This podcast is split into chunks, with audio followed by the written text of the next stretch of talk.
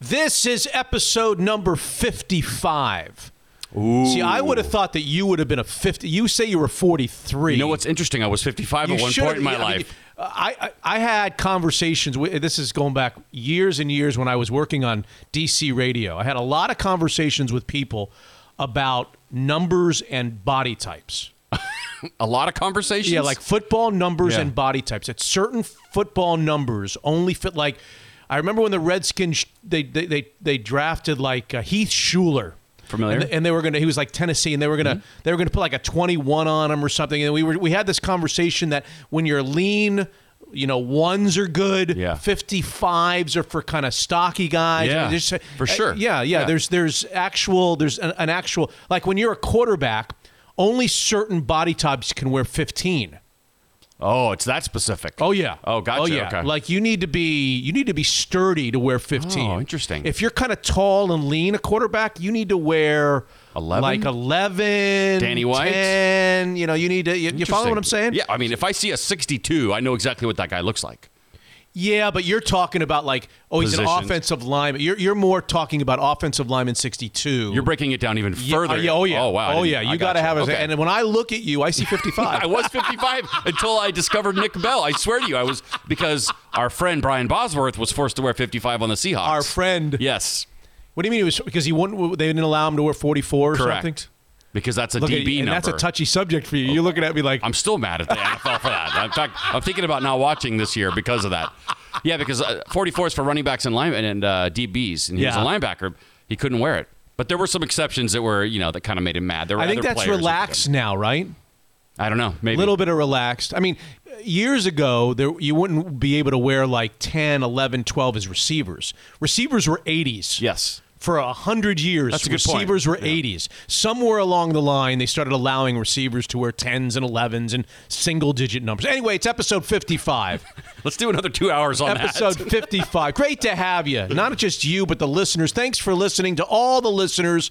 And we ask all of you that if you enjoy Mitch Unfiltered or you're new to Mitch Unfiltered, then tell a few friends because we're revving up for the NFL season. We are into college football season. I can't keep up. And we're, yeah. Such a fun time, right? On your way over here, Calitro got cut. right, right. I cannot keep up. And he's on the phone going, What did I do? Doing, yeah, right.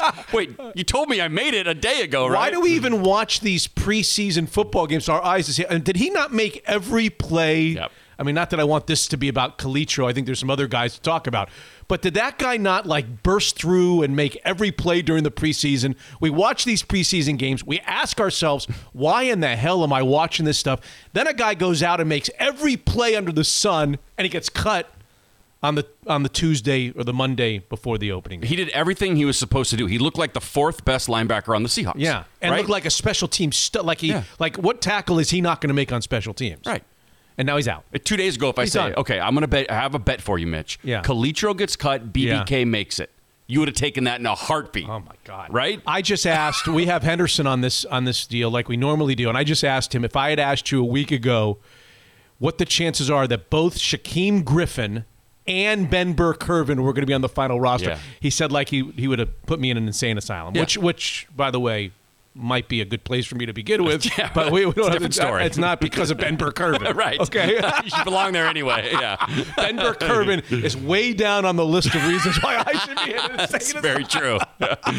Anyway, all right, so we're getting ready for the NFL season. We want everybody to enjoy Mitch Unfiltered. I ask everybody to uh, to not only subscribe and listen, but tell some friends, people who you know that maybe used to listen to the old. I used to do a radio show. I don't know if you know that. I used to do a radio show in town. Oh, radio, the thing my dad listened to back in the day. Gotcha. Correct. Okay. I used to do that. Anybody out there that uh, that might know some people that don't know that Mitch Unfiltered exists, tell them about Apple. Tell them about Spotify and Google. We do two shows per week. The next one will be this Thursday. You'll want to hear those during the football season, but it's only available. The second full show each week is only available to patrons. We call right. them the P episodes. It costs $5 a week minimum to become a patron. You can do that at mitchunfiltered.com or Patreon. That's P A T R E O N. I shouldn't even tell you that. Just do it at mitchunfiltered.com. Much easier. It says become a patron.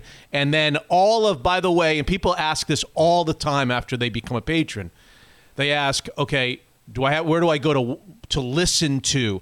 they come right to if you do it, you got to do one little thing, a couple of clicks, couple of copy and pastes, and after you become a patron, it comes straight to your Apple Podcasts site. like, Can I add one thing to that? Yeah. I realized that they also have their own podcast listening app, which I downloaded, and it, it just comes right to the app. So Patreon has their own app. That's But a- why would you want the patrons shows on one app and the Apple shows on the other? Wouldn't you want them all in the same place? Yeah, but I, I like some people couldn't figure it out at first. I was listening off the website, and I was like, look, they, they have their own Oh. their own app. It's awesome. So uh, my point is, there's different ways to do it. It's very easy. I, I think for me, and I don't and I don't have an Apple device. My kids have been killing me to get an. I'm, I'm more of a Microsoft guy. Oh, good for you. I, I have friends that work at Microsoft and that have worked at Microsoft, and I Mm-hmm. have felt.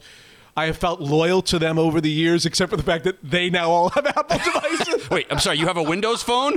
You have a Windows No, phone? I just don't have an Apple. Oh, okay, There was a time. There was a time and day where I felt if I got an Apple phone, not an Android, but an Apple phone, that was a real kind of shot. Yeah. Low blow to my friends that worked at Microsoft. I could- And then two weeks later, they had an Apple phone. Well, I, can, I can tell you that the first time I interviewed for Microsoft, I had a Windows phone. That Microsoft used to make phones. yeah, I know that. All right, I so- never got one of those. Yeah, and so during the interview, I jokingly Yeah. said, "Look, I'm already a company guy. I got the Windows phone." I looked Yeah. down, and the three of them had iPhones sitting in front of me. It's like they couldn't have given two shits about that. Like, like, you're stupid. Then it almost hurt me in the interview, right?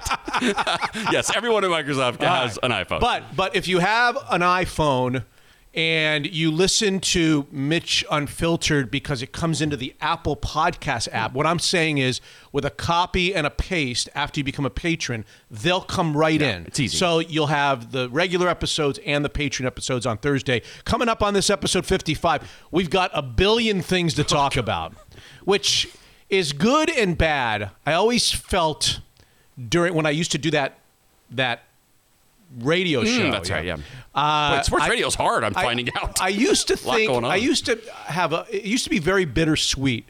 Football season used to be bittersweet for me because on one hand it was chock full of stuff. I didn't have to go hunting for stuff. Those shows were we had regular guests like we do on the podcast. lot and easier. It was just easier Mm-hmm. to prepare, and there was always something. And all at football season, college football pro, it was right there for you. Yep. That was the the sweet. The bitter was. I didn't do as much of the off the cuff stuff that I love to do. Like I, people know this who listened. Yeah. I use. I love to do the you know, the zany, off the cuff Yeah. stuff. If I were to veer outside of sports, I'd get hammered during football. Like, do you do you not understand that Washington plays Eastern Washington this Saturday, and you're talking about this? You know, I would get hammered during football season, but I could create. We could do. We could take chances and do other things during non-football season. So but this is not the radio show. that's right. We can do That's both. the good news. People can fast forward or you know whatever we they want do both. do. I can still veer off of That's right. Off of football and off of sports if I want. Coming up on episode 55, we're going to hit the uh, I felt like a responsibility. This becomes this is probably the most local episode of Mitch Unfiltered. When we first started, people asked, a lot of friends asked, "Are you going to make it a national show, more of a, or is it all going to be about Seattle sports?" And if you, I mean, if you think about it, now you might not agree. Going back the last few months, we've done very, very little local sports. Our chatter has been lifestyle. It's been um, stuff going on in the national world. The only thing locally that's been happening in the last several months, outside of a little bit of Seahawks, has been Mariners, and we haven't talked about Mariners at all. So it's been a really a national. We've done national interviews outside of Yep. sports. We've done a lot of different things. Most of the interviews, it feels like, Mo- aren't like almost all of them Yeah. have been national. This particular episode, I just felt like okay. Washington played and looked great. The Seahawks are about to play. They acquire a huge. I mean, this is one of the biggest trades. When you think about the timing of it and who it is, it's one of the bigger trades in Seahawks team history based on time. I just felt like, okay, let's hit this. Let's hit this show a little bit more local than we would normally do. So, Aaron, having said that, we're going to Houston. but Aaron Reiss is the uh, the Athletics Houston Texans guy. He had a unique perspective about watching every game that Jadeveon Clowney played, kind of the Houston Texans perspective of why they traded him, what they got, Yeah. what the Seahawks got. Will he be ready to play this week? Is he a, is he injury prone or is he not injury prone? Is he a good pass rusher or is he a great pass rusher? Is he better in run stopping? I mean, just a very good interview that I did with with Aaron Reiss to talk about Jadeveon Clowney. I think Seahawks fans can use a little of that because all they've been doing the past 48 hours is watching that one hit against Michigan. That's all they've, they've had that on a loop in their house. There's another one that's making the rounds about him grabbing a running back going to the side. Did you see that? No, I haven't seen that And Somebody one. said this should be illegal or something. He like grabbed him from like the, the back and pulled him. Not a Yeah. horse collar, but grabbed him down. Anyway, A little tough love will be nice from Yes. the guy who's watched every game. Well, I don't know that it's tough love. Okay. I'm not. I don't want to build this as tough love. I just think it's a it's a profile of Jadeveon Clowney from somebody who's covered him since the day he came into the league, as opposed to us who like see the highlights and watch DirecTV. yeah, we just see a helmet rolling Yeah, down yeah. the field. That's all we see. That's it. Yeah. that's it. Brady Henderson will be with us. Also, the voice of the Huskies, who has not been on the show yet, going to make his his maiden voyage, is is Tony Castricone. The voice Great. of the uh, Washington Huskies is going to tell us all about what happened on Saturday. You were there. I You're ran in, Tell us. I ran into the guy that used to do that job, Bob Rondeau. Was he there? He was sitting right in front of me, like two or three rows- Really? sitting there watching. I don't know if it's his kids or grand. I, I don't. I don't know him that well, but he was sitting Yeah. there with some kids and his wife. And yeah, I said hello to him afterwards and offered him twenty bucks to come do play by play for my family during the game. He, he did have. He did say that'd be the first money I earned in two years. So I'll think about it. You know, it was great to see Bob Rondeau at the Husky game. You got to say to Bob next time you see him. hey, Uh, well, uh, are you do you sit in those seats all the time, or is that just a one? Thing? I typically sit there when I get the tickets. It's yeah, but no, I don't have season tickets. you But if- might see him again. yes. Tell him that Mitch has a message for him when you see him. Okay. Don't you have something to do? Just just say Okay. just just like that. He'll he'll know. No, just say, Bob. don't- Mitch wants to know. Don't you have something to do? All right, I'll tell on, him. Get back up there. Yeah, I know. Yeah. He retired way too soon. Get back up there. I miss did. the dulcet tones of Bob Rondeau. It's so cool when you see him like and you hear him in person. It, Yeah. Like it sounds exactly like he does like on the radio. Such a cool voice. exactly like. Yeah. All right, so uh, episode fifty-five, and we so there's a lot of local stuff, but there's also some national stuff too that we'll start with as well as we begin episode fifty-five. Don't forget our partners for episode fifty-five: Daniel's Broiler with four big-time locations, each providing subtly different ambiances, the same world-class service, and the best steaks anywhere. Leschi Marina, South Lake Union, a top Bellevue place, and the newest jewel right downtown, the brand new Hyatt Regency. There's just no place like Daniels for special occasions. The Kirkland office at Guild Mortgage. More and more families are taking this opportunity to save money on a refinance of their home. Jordan Flowers, Guild Mortgage Group in Kirkland, waiting to save you money every month. The three of the top 1% brokers in the Kirkland office alone, 425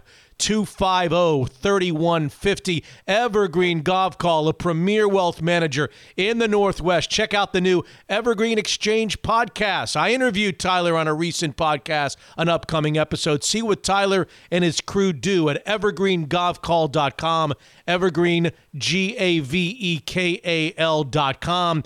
And Zeke's Pizza now with 17 big locations from Bothell to Tacoma, the brand new one in Woodinville, truly homegrown in the Northwest, offering a perfect spot to watch football, enjoy pizza, and bring your youth sports teams. Zeke'sPizza.com. Episode 55 starts right now. Unfiltered. The current Mariners have virtually no players. There's like three or four players on this whole roster right now that you can sit down and watch on a nightly basis and go, okay, I want to watch these three. I know they're going to lose. I want to watch these 10 guys because I know that someday when they're good, these 10 guys are going to play a part of it, right? There's no guys. Unfiltered. You know Meek Mill from from South Philadelphia. Rule number one: never count your homie pockets. Thinking you deserve it. Rule number two: never trust a bitch. Uh, rule number three: save you some of that money. You better stop splurging, cause when it's all said and done, and you back at the bottom, they got treat you like you worthless. Respect the game. Mitch is unfiltered.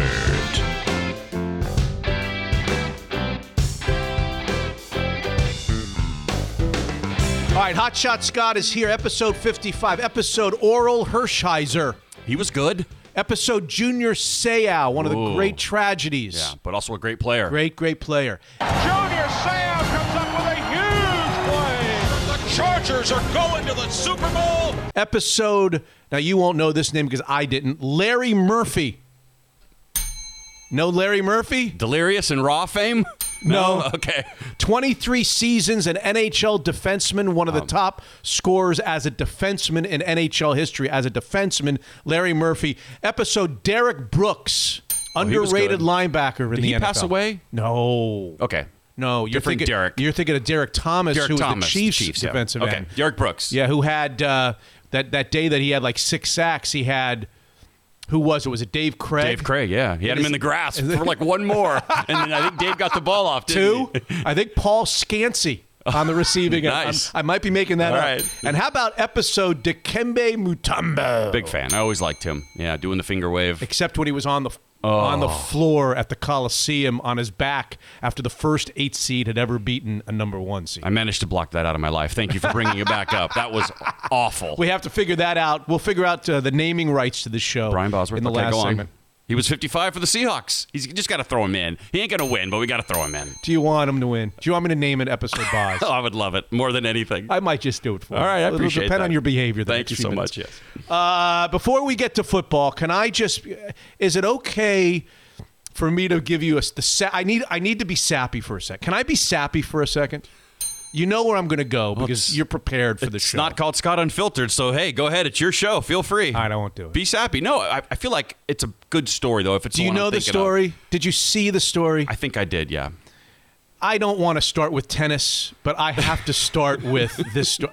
This what I, I was thinking about. I have watched this no less than five times, and what I'm talking about for people who probably have had busy weekend, had a busy Labor Day weekend at the U.S. Open. This isn't really a tennis thing. This is a, a sportsmanship thing, and I just want to be. I want to get it out of the way because I want to talk about it. I don't want to. I don't want to get caught up in Jadeveon Clowney and then forget this. But I do have a question for you about tennis after you tell the story. Oh, you can. That's fine. That'd, that'd be good. Uh, a couple of days ago, you know the, the people might or might not know the Coco Gauff story. This is a 15 year old American teenager from Aventura, Florida, lives in the same home. Lives one minute now from my mom. Oh, interesting. And my brother, right, right in the same neighborhood as my brother. 15 years old. His ra- kind of rising up the tennis chart. She's a terrific young woman. She is an unbelievable young player. She somehow got into Wimbledon. She beat Venus Williams at Wimbledon. She created this huge. They were there's Wasn't Venus her idol too, or Serena? of course, of and course, she, both. Yeah, he beat, she, got to beat her idol. She got to beat her idol. Cool. She's just been the talk of the tennis world. She got and she came home to like a hero's welcome. They were all at the airport. They don't, they don't not for me when I go home to, to visit my. it doesn't happen. No, and she got into the U.S. Open. She uh, got in as a qualifier, I think. Then she won her first two matches again. 15 years old. I, I think she's a high school sophomore. I mean, think 15, about that. That sounds about right. Yeah, I know. High school Amazing. sophomore. She ends up in the third round against the defending champion, who is Naomi Osaka. Okay, do you remember the the the surroundings of her winning it last year? Do you have any recollection No. of Serena Williams going off and screaming at the umpire and telling you'll never ump another Oh, match? I remember and that, making yeah. just a huge scene. Yes. And there was Naomi Osaka who had won the match. The whole thing was made about Serena Williams, who I dislike. I've, I've said that before. I could say it again. I, I love Venus. I don't like Serena. Um, the whole thing, and Naomi Osaka had just won the U.S. Open. So now you fast, and she was like in tears. She didn't know Yeah. she she she had beaten her idol, but her idol was mad. She thought she, she was got being treated. ugly. It got really really Yeah, ugly. took away from her moment. Completely took away from her moment. A year later, there I don't think it was. I think it might have been the fourth round. She's facing this Coco Gauff, and I will put this on our. I will put the highlight on our uh, Facebook page, on the Mitch Unfiltered Facebook page, which you should follow, so that anybody who doesn't know what I'm talking about. When I tell you what happened, what you will see happened after that match. So the defending champion Osaka, who's like 21 years old, she's only 21, beat the 15 year old easily, handily. And Coco Gauff, the 15 year old, was like on the verge of tears. Not on the verge, she was crying. Yeah, she was. She was just emotionally spent, crying at the handshake at the net, went back to her chair, tried to fight off the tears. I mean, she was just, she was just incredibly emotional. Understandably, at 15, by the way, 15 right? years old. 15. I mean, and and what you what you then witness, I believe, from Naomi Osaka, the next five minutes of what she did to handle this situation, I, I think I've thought about it a lot, is the most sincere, moving, kind of act of sportsmanship and demonstration of humility that you have ever seen in sport. You will never see anything like this 21 year old Osaka. She notices her, and I don't want to give too much away, but she notices her crying. She goes over to the chair after winning the match to console her, to comfort, oh, which doesn't happen when they the, the, the history is that the U.S. Open winner goes out on the court and goes on CBS or whatever, and uh, loudspeaker PA announcer and does an interview. She refused to do it without Coco. She brought Coco Gauff with her. Yeah. She talked nothing about herself. She just nothing but praise her and tell her how much she loves her. She even she even turned to her mother and father. Did you see that? That- that's the part that I- got me. It was just No, you're crying. it was me. the most incredible, uh, wonderful act of sport. You will never see anything quite like this. She is a this this girl, and I don't know much about Naomi Osaka except she's now one of my favorite athletes of all time. You'll root for her forever. You'll root for it when you watch this. You cannot. You saw it. Yep. You cannot be moved to. I was I was I was crying. I was literally crying watching this. The fact that she called out the parents, what a great job you guys did with your daughter, like mean, made me it's choke just- up. It's like the biggest compliment you could ever get as a parent, She- right? And she was just uh, steadfast in refusing to talk about the win, and Yeah. it, it was all. Of, she made it all about this 15 year old and her family and her upper. It was just the most wonderful thing, and I wanted to start with it there. And Naomi choked up as well. Yeah, she was crying Yeah, during the yeah, whole thing. yeah, it was great. It, was, a great moment. it moment. was really sportsmanship at its at its highest.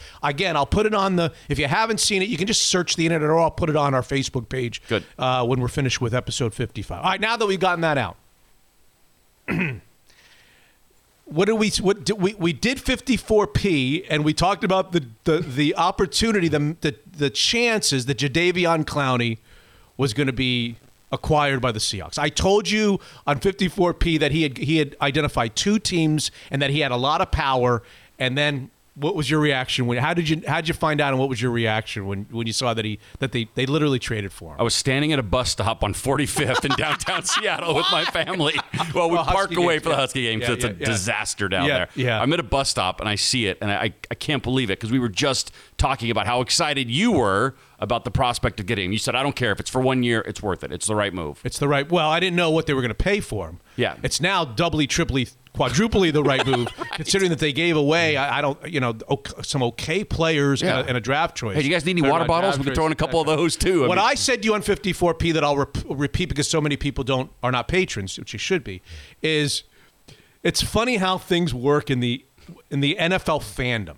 If you had asked me a year ago, hey, you know, like in passing, hey, do you ever watch the Texans play? And I would say, yeah, I, I, I watch a lot. I have a lot of screens. I watch a lot of the NFL. What, what, did- what did Jadeveon Clowney ever become? You, if you had asked me that, I would have probably answered you.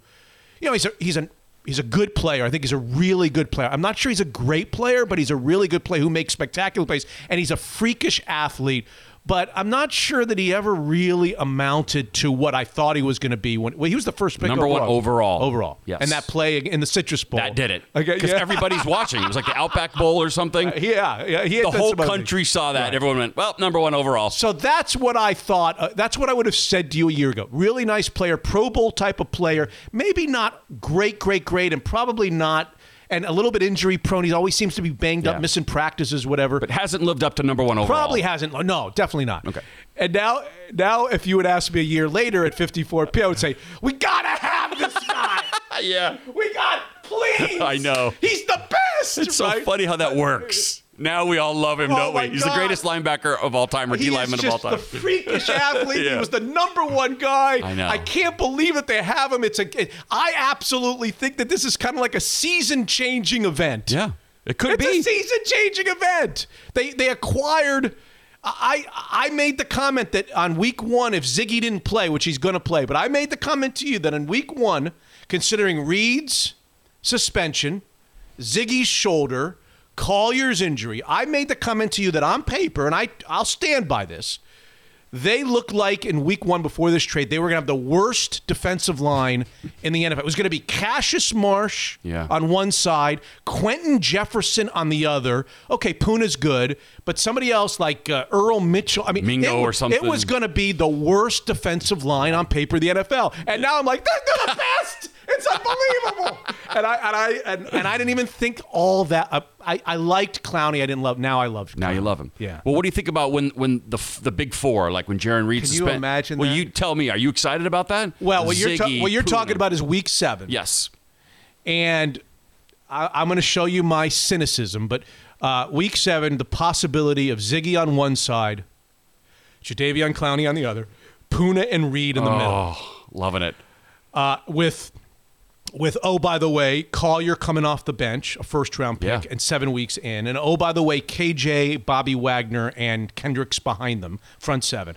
It now, I, I hate to say it, I mean, on paper, we'll go back to paper. That looks like one of the best front sevens in the National Football League. Here's here's my cynicism and you, you I want you to put it, put this in your calendar, put this on your phone so it reminds you. You ask me in seven, in week seven. What are the chances that something's not going to happen to ruin that? Ziggy's injury prone. Is he going to be available? In, will we ever see Ziggy, Reed, Poona, Jadeveon? Clowney could be hurt. Well, Reed will be back. We know that. Um, somebody else could get hurt. Kendricks could be sentenced and be could go into jail. I Forgot mean, about that, right? yeah, I mean, right. he's he's going to be sentenced in like week uh, week four of the season. I, I would love to see in weeks. And the other question is, what are the Seahawks going to do in the first six weeks? Are they going to be two and four in week seven? Are they going to be four and two? Are they going to be? Are they? Are their heads going to be above water when that all, all ultimately happens? Well, according There's to so you, many questions. all Yeah. they have to be is seven and six to be in it, right? Correct. Yeah. So well, to be in a playoff, Playoff, race. yeah, I don't know yeah. that they'll be in the division race. Maybe, maybe not. playoffs, A playoff race. Yeah. Mr. Playoffs, uh, Mr. Postseason. will tell you that. uh, but yeah, I would love. Oh my God. Yeah. But smash cut to three weeks from now when, you know, Ziggy can't find the field, the guy gets sentenced. Mitch, the worst defensive line Well, we don't know. in the history of we the just, NFL. We just don't know. we don't know is the we problem. don't know. But I promise that you're going to get a lot on Jadeveon Clowney. Um, is he injured? I know that I, I, I put out a tweet. People jumped all over me. Well, he only missed games in his first two seasons. You didn't do your research. Well, no, I, I did my. re- I'm very aware of when he missed games. I would just say that that injuries is not just about missed games. He's missed practices. He played hurt. I was gonna he ask was you about ineffect- missing- Like last year, for an example, you're going to hear the guy from Houston. He's going to be on, I think, the next segment. Uh, you're going to hear the guy from Houston say he was hurt all offseason last year, didn't play in the preseason, didn't really have a training camp. And then when he came out and tried to play in game one of the regular season, he was ineffective the first two or three weeks. So, yeah, has he only missed games? Or most of his games in the first two years, and is it overplayed his injury? Yeah, but there's more to injuries than just missing games, right? Right. You could be ineffective because of injuries as well, which he was the first couple of weeks of last season. So you'll get everything you want to know about Jadeveon Clowney with the guy from Houston and Brady Henderson. Uh, in in this segment, do you have any other th- before I move along? Do you have any other thoughts on Jadeveon Clowney? Because we got to talk about all these other guys that got cut or didn't get cut or who made the. I'm not even sure that I can have that conversation with you because I don't know who it It'll is, change. I, I- I know. and I don't even know who's on the team. My only did question Russell is- Wilson make it? I Yeah. think he did. He was by himself for a while though at quarterback. like really? My question is, do people go out and buy Clowney jerseys, or is he only going to be here for one season? Is that an investment worth well, making that's or a not? great question. it's a great question, and we should point out that there's an interesting development on that question. Uh, part of the trade. Now, I, I told you on 54 people. People should go back and look at 54p.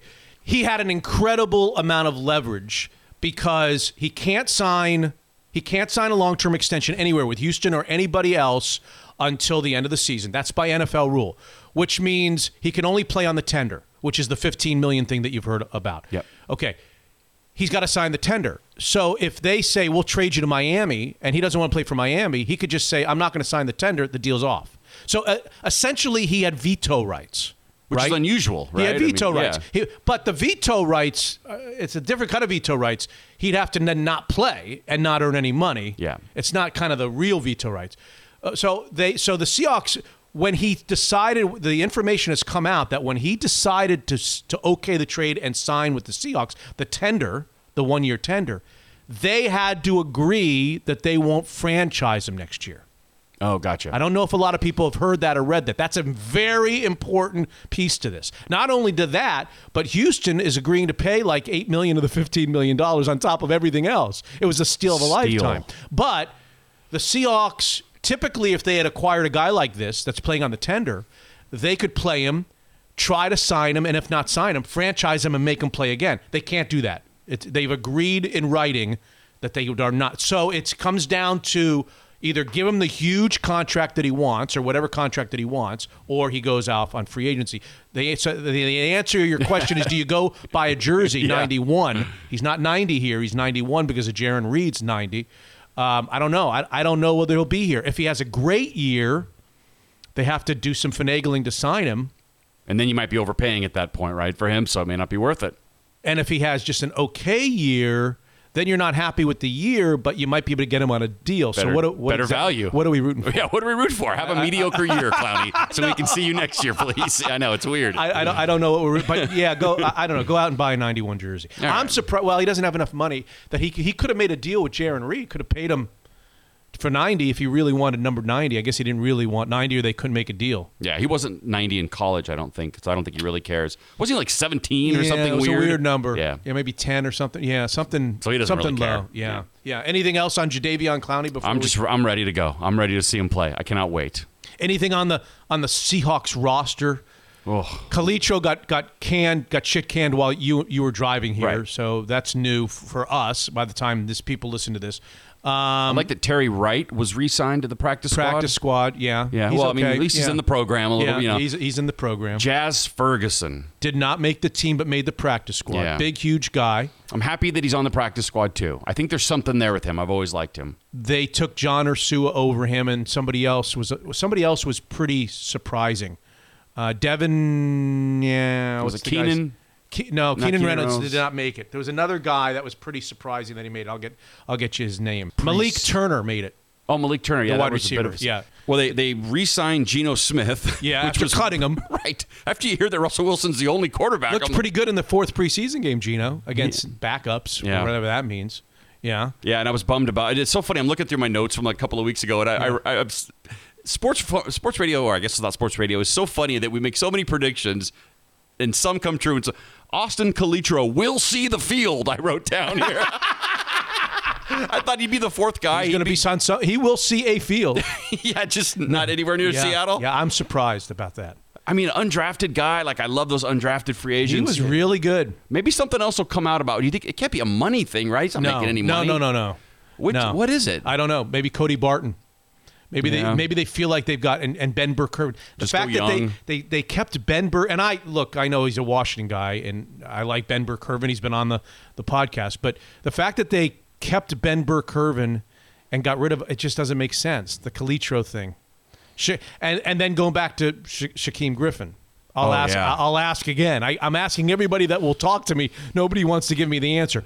Did he make the team because he's a good enough football player and showed enough to make the team, or did he make the team because he is the twin brother of the starting corner and he is an inspiration for good reason to so many people that were born and have disabilities around the world? I, I get it. I get it. But is that the reason he's on the team, or did he really fit? Was he he made a good special teams play on like a punt or a kick uh, on Thursday night? Why is he on the team? Did he belong on the team over Austin Calitro? What, but based on what you watched, is there any evidence that Shaquem Griffin belonged on this team? I don't get Well, that. did he belong on the team last year? And maybe he just had a down preseason?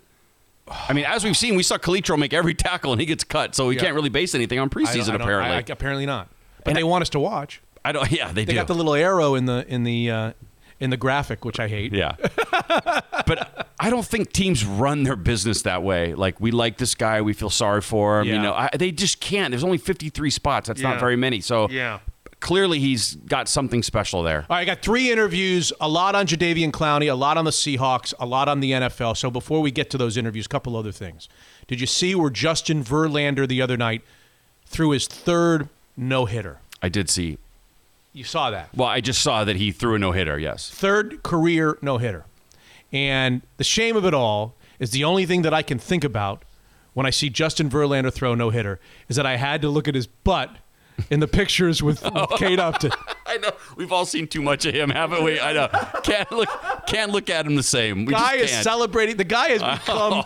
I think the sixth ever, maybe seventh ever, to throw three no hitters in a year, and all I can think about is having to look at his naked butt with Kate Upton in the mirror in those pictures on it. I can't, I can't get his ass out of my mind. Some would say you didn't have to look at the picture of Kate Upton. I mean, you know, you nobody held you down in a Who's- headlock. and- Who's not looking at a picture of Kate Upton in a mirror? Are you not looking at a picture of Kate Upton in the mirror? yeah, but I don't have any scruples. Could, I mean, could she have that. just? Could somebody have like? what do they call it when they they would, would sh- uh, yeah, they like fuzz it out. Yeah, or- what do, yeah. what, do, what, do, what do they call? Pixel, p- pixelated. No, no, no, no. There's a th- shopping it out or c- cutting it Photoshop. out. Photoshop. Yeah, yeah, Could they photoshopped him out? Yeah, that would've been nice. Do we need to see him? I, he's. I mean, he's. He's. Let me. Nolan Ryan, Sandy Koufax, Uh-huh. Bob Feller, Cy Young, Larry Corcoran, and Justin Verlander. Six guys in the history of baseball have thrown three no hitters in a career. He's one of six. Oh, I thought you were going to say you've seen all of their butts. I was waiting, but sometimes I don't know about that. If I li- I love the internet and I can't stand it. Like this is one time uh, we don't need to see that. Like you never saw Dan Marino naked, right? Your No, hero, I know. right? So I mean, why why do we need to see that? Because of Kate so Upton. weird. Because know, of Kate Upton. We never would have saw that 25, 30 years ago. Yeah. It's so it's such a weird He's time we live in. celebrating. They're interviewing him. I'm thinking of his butt. I know. It's just, it's just, it's just awful. And and when I say the names Nolan Ryan, Sandy Koufax, Bob Feller, Larry Corcoran, and Cy Young, you should say what? You should say who the hell is Larry Cor- Corcoran?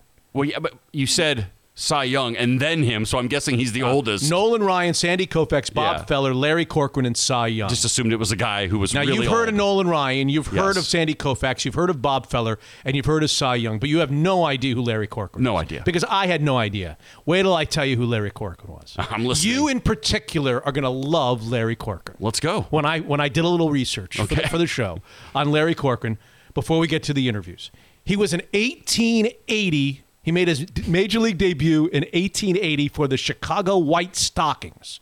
Is that what they were called? Yep. White He was a switch pitcher. Threw both right-hander Whoa. and left-hander. That's amazing. Threw three no-hitters before like the age of 30. Well, we know he threw three no-hitters before the age of 30 because he died at 32. What a life. Okay? He he he didn't like the catcher calling the pitches. Oh, this is what you're going to like about him. Okay. This is where he's up your alley. Yeah. He called the pitches, not the catcher. So how did he call? Ask me. How did Larry Corcoran call the pitches before he threw them when the batter is standing there and facing him? Yeah, I'm curious. How would you give signals to the catcher to know what pitch to throw? Chewing tobacco. This is where you What? come in. He positioned the chewing tobacco in his mouth. So on the right cheek, I'm going high inside, or And fastball over here. is that right? Yeah. If I stuck it out, it meant something. That he called his own pitches by the placement of the wad of chewing tobacco. That's amazing. He lived to the age of 32. He died in 1891 of a kidney ailment called Bright's disease, and I believe now. I I hope there's not a doctor listening to it. I think like the way they treat like Bright's disease now is a warm bath. We've come a long way. You're saying Yeah, in I medical medicine's science? changed Yeah. since 1891. Died at age 32. Oh man. Switch pitcher Larry Corcoran. There's your there's your there's your trivia. There's your minutia great. of episode 55. Imagine pitching a game with your opposite hand. I can't even like throw a softball to my kid with my other hand. He and batter by batter. He'd switch, Amazing. switch batter by batter. That's why he was so good, probably. And then he had to retire at age 30 because both arms were dead. yeah. And then he died thir- at age 32. Well, yeah, they were over. I mean, you hear about like Satchel Paige throwing a no hitter on the same day. Like two, I mean, sorry, two no hitters on the same day. Like a double header. He'd pitch both I don't games. think I don't think he threw a no hitter on the same. Did he? Well, I don't know. I thought I read that. Those are his only two because he's not listed on the guys that had three. but the fact that they would th- throw so much, we had no idea that Yeah. we're just killing these guys' arms, and he has to Oh, retire yeah. at oh, 29. Yeah. Pitch every day. you know? Yeah, Pitch every day. Yeah. that's right. Anyway, I wanted you. I wanted to update you on Larry Corcoran and Justin Verlander's butt. I wanted to bring that. Oh, up. I appreciate you doing and that. I've Thank got you. I've got why I'm starting to hate Twitter. Uh, Smokey the Tennessee dog. We got to talk Tyler Skaggs in our last segment. We got to name the episode in our last ep- ep- uh, segment as well. All right. Maybe a little Husky talk as well. A little Husky football. Oh, I forgot that. Yeah, we got to talk about. You went to the Husky game. I did go to the Husky game. Yeah, I ran Let's do into that Bob now. Rondeau. You want to do it now? Yeah. Okay. How was it? Loved it. Had a great time. So fun. Is that it? So glad Husky football's back. Well, I wanted to see this Eason kid, skinny Eason. You see any highlights? No. I, mean, I saw the highlights, but why? Do, is he skinny? Yeah, I think that was his nickname. He's like tall and thin. Yeah, I, I, didn't, I didn't have to think of him as skinny. Jacob Eason out of uh, Lake Stevens finally throws a, a, a, pass for the University of Washington That after the transfer. that matters, and he goes, he throws for 300 so. But uh, so tell me, I mean, 350 yards, four, Four touchdowns, touchdowns, no picks. interceptions, right? Look good. The first thing I said to my wife and daughter, who couldn't have given two shits, I said, "Boy, look how the ball comes out of his hand. Like it look." My, my, my wife was like, "What are you talking about? Are we getting popcorn or no?" Like, never what, cares about anything. What do you particularly know about the ball, the way the ball comes out? of his Well, you've seen some quarterbacks that play at UW and the way it snaps out of their hand or doesn't. Yeah. Remember a guy named Hugh Millen? You remember that guy? I remember him. Well, I used to do. I used to do a radio show. Oh, okay. And he was on, um, yeah. I've played catch with him. Yeah. And the ball, I know he's not in the NFL now, but it comes out. You could just tell. There's something about when the ball comes out of his. I didn't want to tell him it was hurting my hands every time I caught it, but when you watch Eason, it just zips out of his hand. Like and so, how good is the guy who just special. Right. ex- if it was close, if you're telling me it was a close, a close quarterback race. Can race. we tell any? I mean, I know that Eastern Washington perennially has played them tough, and the truth is, is I didn't see a lot of the game because I had my in-laws in town, and we were out at a restaurant in Issaquah, and you're kind of Oh. kind of in your neck of the woods. sure. We, they were going home that day, so we went out for lunch, and I missed the Washington game, and we were sitting at lunch, and. Um, I guess the Washington game was winding down, and a guy comes walking. We were sitting outside, and a guy comes walking towards me with uh, wearing an Eastern Washington hat, an Eastern Washington shirt. it was clear to me that he had just come from the game, and I said, "Didn't work out for you fellas this time, did it?" Did he, have said, a "No." response? He said, "That Jacob Eason, yeah. he's really good.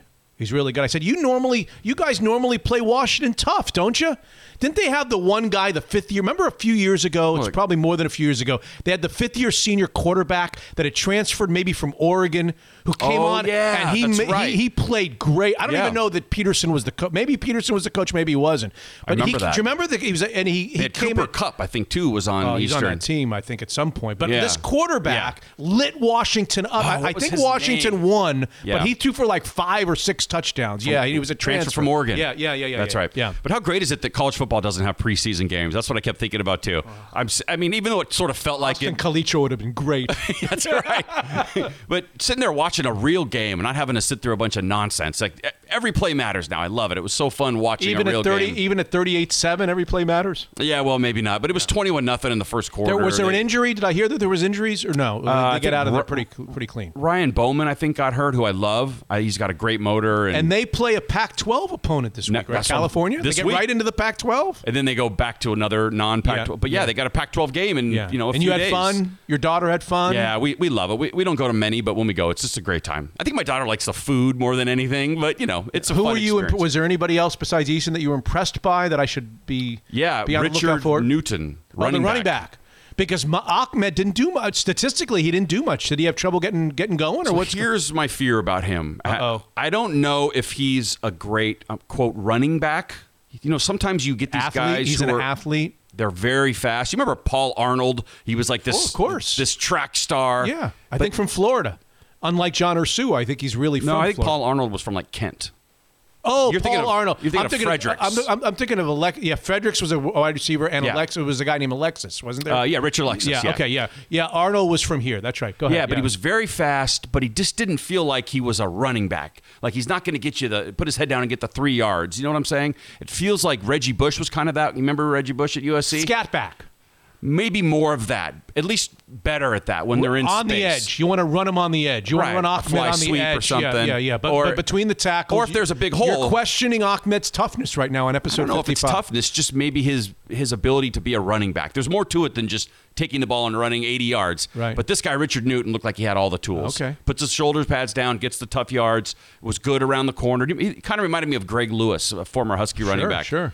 Not a great fifth gear, doesn't look super fast. But but get you the yards. Yeah. Dependable. Yes. So you want more of him and less of Ahmed. I think it's going to be. I think they're going to split carries after seeing Richard. Now, again, it- you throw everything out the window when you say, "Well, it was against Eastern." Right. So we'll see what they do. Yeah. But I was really impressed by Richard Newton. I'm excited that he's he's a redshirt. I freshman. like the tight end from Eastside Catholic, Hunter Bryant.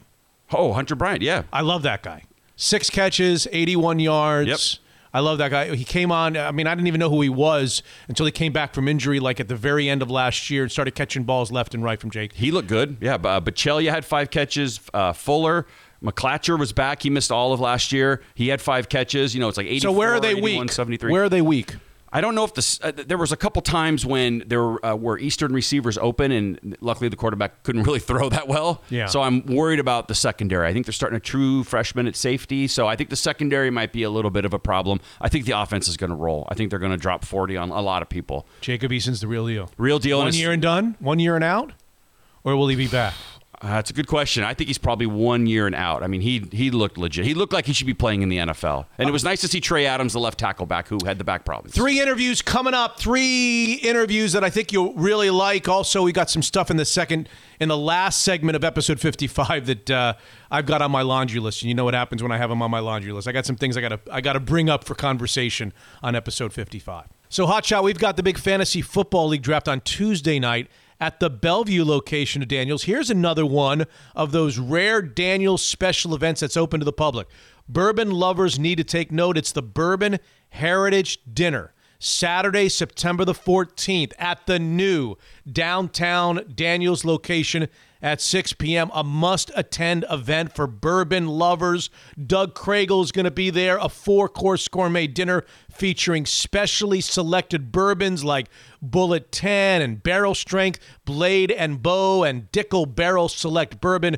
Four course gourmet dinner includes a roasted New York steak strip bourbon barbecue pulled pork sliders, chimichurri grilled shrimp as appetizers with maple bourbon wild green salad, bourbon caramel butter cake for dessert. It's on and on and on. A world class bourbon lover's dream.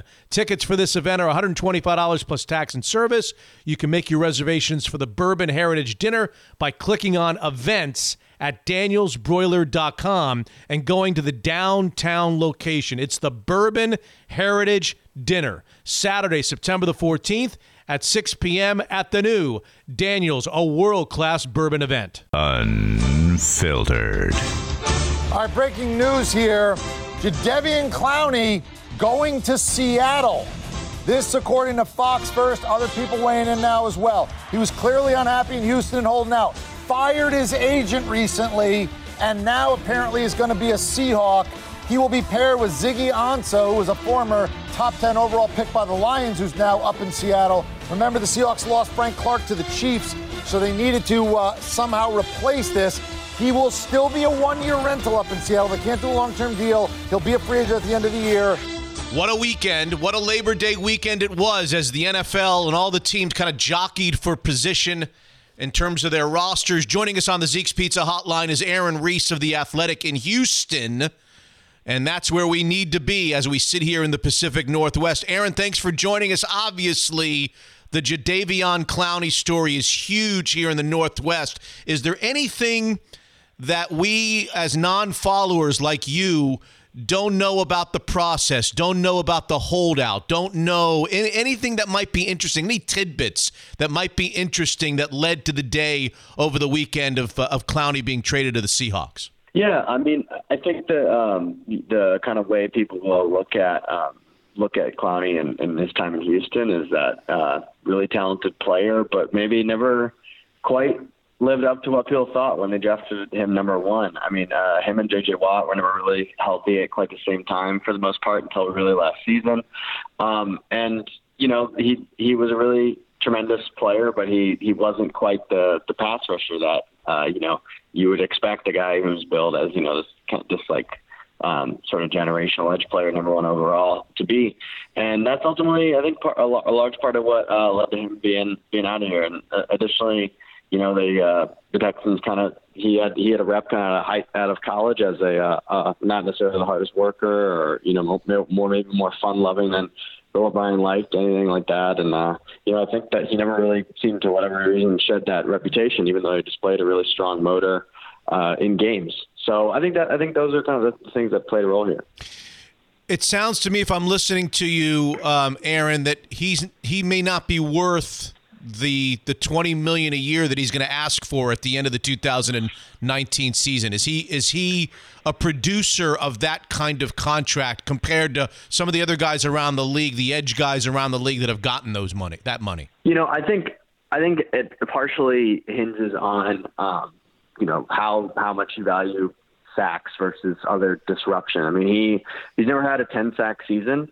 But that doesn't mean he's not one of the most disruptive players in, uh, in the NFL. I mean, I think he was fourth in, in pressures last year, um, and he's a tremendous run defender. You know, a lot of these compared to a lot of these guys um, who might have higher sack totals, I mean, he far outpaces them in tackles for loss.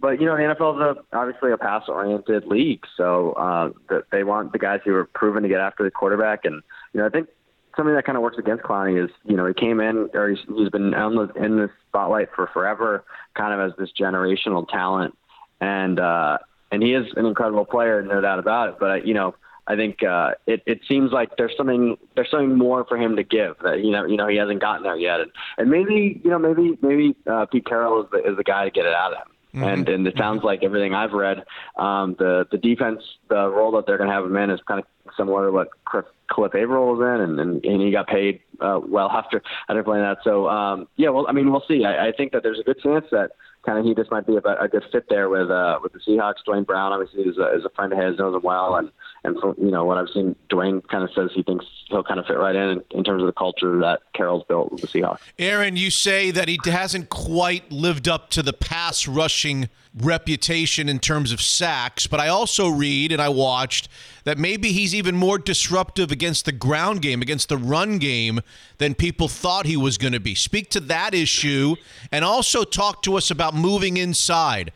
Uh, I, I didn't watch the Texans a lot to know whether maybe on passing situation, maybe on rundowns he plays the edge, and on passing situations with the right personnel, third and longs, he moves inside and works from uh, from the inside of the offensive line. What about those two things? Yeah, no, I mean the Texans had the, the league's best. Uh, I think in terms of uh, run defense DVOA, they were they were the best uh, best run defense in the league. Um, they were they, so they're tremendous against the run, and Clowney had a, Clowney had a huge reason, a huge part of that.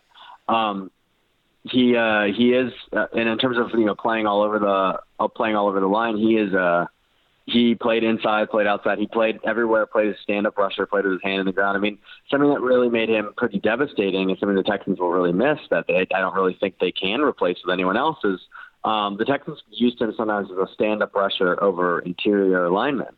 And I mean, it's just like no, you know, no interior lineman can kind of take him on one on one if he's if he's uh, as a stand up rusher lining up right over you.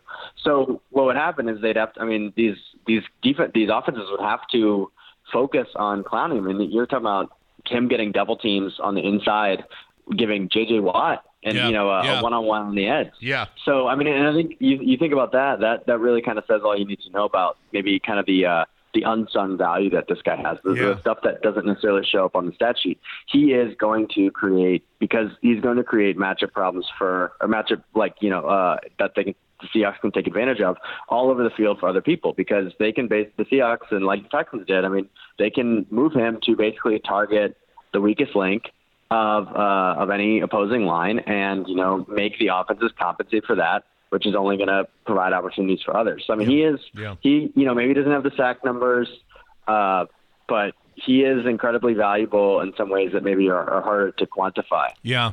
And Ziggy Ansah, who's coming back from an injury, who they acquired, the Seahawks did from Detroit uh, during the offseason or b- via free agency, he might be the one to prosper from the attention that you're talking about about Clowney. Uh, he, everybody refers to him, and I have too, as an oft injured player. Now, clearly, the, the stats, the record speaks for itself. He, he missed some games early in his career, the first couple of years in Houston. He has, for the most part, been available the last few years, but there have been some other little injuries hampering him, missing some practices, not being able to work hard in practices, and maybe hindering his on-field play. Speak to the the label of oft injured Jadeveon Clowney, Aaron. Uh, you know, I mean, he he missed so he missed all not this year. I mean, he did miss this year's off-season program, but that was just because of his holdout. I mean, he uh, he missed last year's off-season program um, coming off. Of, I, I think it was a knee surgery, uh, and and you know, yeah, like you said, he had his problems early in his career. But I, I don't think you know, talking to people with the Texans, I I mean, their hesitancy to give him the deal seemed less tied to health than to Okay. sort of the pass rushing stuff we're talking about, Okay. the uh, the culture fit stuff we're talking about. I mean, that that's I think to that that seems like what matters more to them. So, I mean, obviously, I think anyone people talking about this trade something a lot of people say is, you know, Texans would know better than anyone, kind of uh, the long term prognosis on him, and and maybe that is influencing their decision making here. And you know, I'm sure it maybe is to some degree, but I don't I don't get the sense that it was the the top uh, motivation for for dealing him here. And you know, I mean, he's he's been pretty healthy for the past few seasons, uh, and and you know, even as Bill O'Brien was, you know, rather openly kind of. Um, saying that he was, you know, willing to trade this guy as as this process wore on, and he kind of wore down of putting up the defense uh, mechanism in, in some of these press conferences. You know, the one thing that O'Brien continued to say was that Clowney seemed like he was, even though he was away from the team, was by all indications like in the best shape of his life. And I think that you can understand why he was obviously uh, probably a little frustrated with the situation. Yeah. And he Yeah. recognizes that you know he's got something to prove if he wants to get that Khalil Mack, Aaron Donald Yeah. money. Yeah. As disruptive as he is, maybe in the unquantifiable ways, the NFL still pays the guys that can do it in the quantifiable ways. So I mean, you know, maybe this is maybe this is all leading up to him kind of Putting it all getting that together. 14, 15 Yeah. sack season. Yeah. Yeah. Yeah. Uh, two last ones for Aaron Reiss of The Athletic. One of the subplots to this whole thing, Aaron, was uh, him firing his agent, Bus Cook, who's been around forever and has represented some of the great names in the game. What went wrong? What would be interesting about that story? What what, what went wrong between the player and the agent? Why was he frustrated, Jadeveon? Because he didn't get the deal in Houston? Yeah, I, I mean, uh, you know, I I know there there are people who reported kind of that he had he had contemplated it a lot. I mean, obviously the the deal the deal didn't get done, but I, I don't know if it was necessarily uh, the fairest thing for um, for Bus because then I, I saw something today. Now he's he's probably going to rehire him, or he has rehired Okay, him, and okay, uh, okay. and so he's and so he's, basically like I, it seems like he's just missing out on the uh, having to pay the agent fee, you know, for signing the tender and all that. I mean, I don't think that's necessarily why he, he skated it, but we'll, we'll see. I mean, it sounds like it sounds like he is maybe frustrated, but ultimately, like no other agent can get him a new contract now either. You know, I mean, he's got to play Right, through this right, season and right. and go from there. So yeah, it seems like it seems like they're reunited. And I don't know whether he'll be here in Seattle long term. Obviously, a lot will depend upon what he does for the Seahawks this year and what kind of salary situation, what kind of plan they have for all their highly paid players. They've got lots of pl- players that they pay a lot of money to, including the guy right behind him, Bobby Wagner. Uh, okay, so the final question, Aaron, and I think what is on a lot of Seattle Seahawks minds is today. Let me see if I can articulate this. Uh, you say that sometimes people question how hard he works and how kind of easygoing he is, and does he really, really have the fire? Does he have the fire and the burn to go out there and, and do what it takes to be great? That's been questioned because he's so ultra talented, naturally God given talent. Well, that the answer to that question also plays into the answer to this question. What's he been doing all this time? How effective, how impactful do you think he will be ready in week one when he's had no preseason and he's had no training camp and he has not been at practices with the team? We've seen players that have held out the whole year, uh, the whole offseason, like uh, up here, Walter Jones, for example, Aaron.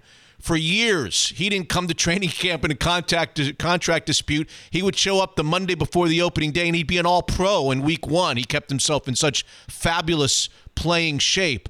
What can Seahawk fans expect from Jadeveon Clowney, or is it going to take a few weeks, do you think, for him to get going? And if he does, then he can't put up that monster year of 14 sacks that you talked about. Yeah, you know, I mean, I think I think like I, I was mentioning earlier, I, even O'Brien, who obviously had the relationship was a little strained, even he gave uh, Clowney credit for um, seemingly being in the best shape of his life from uh, everything the coach had heard. So, you know, I, I think, like, like we said, I think he has a lot of motivation to kind of turn all turn on all the all the lights this year and stuff. And and uh, from what I understand, he's working with uh, LeBron James's trainer in Miami. Okay. Um, so I mean, he seems like he's he seems like he's he's doing everything he can to be taking it seriously. Uh, last year, you know, when he did miss the offseason program because of uh, uh, following surgery, he started off a little slow. He uh, he didn't play well in the first game, sat out the second game, and then kind of and then didn't play well in the third game, and then he and then he came all out and was great against the Colts in Week Four and Texans' first win. So, you know, I mean, I guess if you're just looking at past history with him, like when he hasn't been involved in the offseason program, it's a little a slower start. But I don't know. I think you know, like I said, motivation here is pretty powerful, probably. Yeah, and yeah. I expe- I expect I expect him to to do really really well this year. And and frankly, even if it is just a one year rental for the Seahawks, I mean, they're going to get back that compensatory pick that Yep, they they're going to yep, get back in a yep. compensatory pick, the third round pick that they sent to Houston. So you know they basically gave up just uh, Martin and Wingo for Mingo for um, Yep. for one year at Clowney, that's a pretty good deal. Yeah, yeah. Uh, what's been the reaction from the Texans fans? I know that this was coupled with the the Laremy Tunsil trade, so that maybe maybe that makes it feel a little bit better to uh, to Texans fans. Although they gave up a king's ransom for for Tunsil, who'll be their left tackle of the future. Overall, over the last 24, 48 hours, how do Texans fans feel about their chances this year? Uh, you know, I think that the the mood here is definitely is a little bit right after uh, right after Clowney was traded uh, because you know in that trade people thought you know they didn't even get offensive line help. Like what is the what is the point of trading one of your fourth best players? Yeah. four best players. I Yeah. mean, of, of course.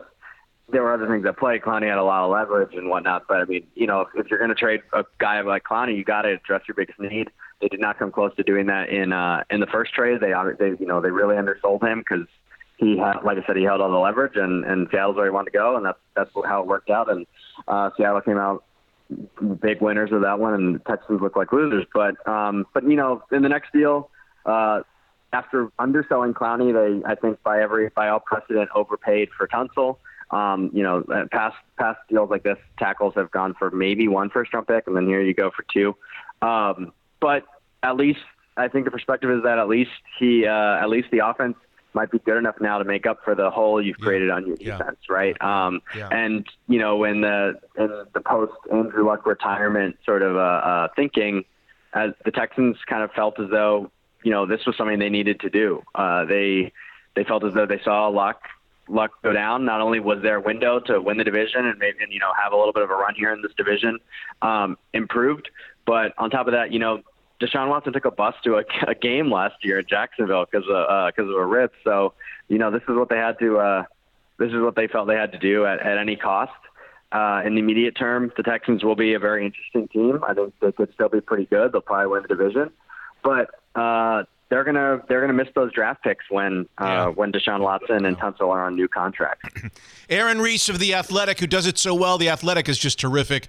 Uh, he covers the Houston Texans for The Athletic on the Jadeveon Clowney trade here to Seattle. And, of course, Laremy Tunsil from the Dolphins, a left tackle that is really uh, turning into one of the premier left tackles uh, in the National Football League, now a member of the Houston Texans to uh, protect Deshaun Watson's blind side. Aaron, thank you for being with us. We appreciate your time, and we hope we can call upon you again sometime. yeah, thanks for having me. Aaron Reiss covering the Texans for the Athletic. Hard to even say it. It doesn't even sound right. Jadeveon Clowney on Sunday against the Bengals wearing number 91 for your Seattle Seahawks. Unreal.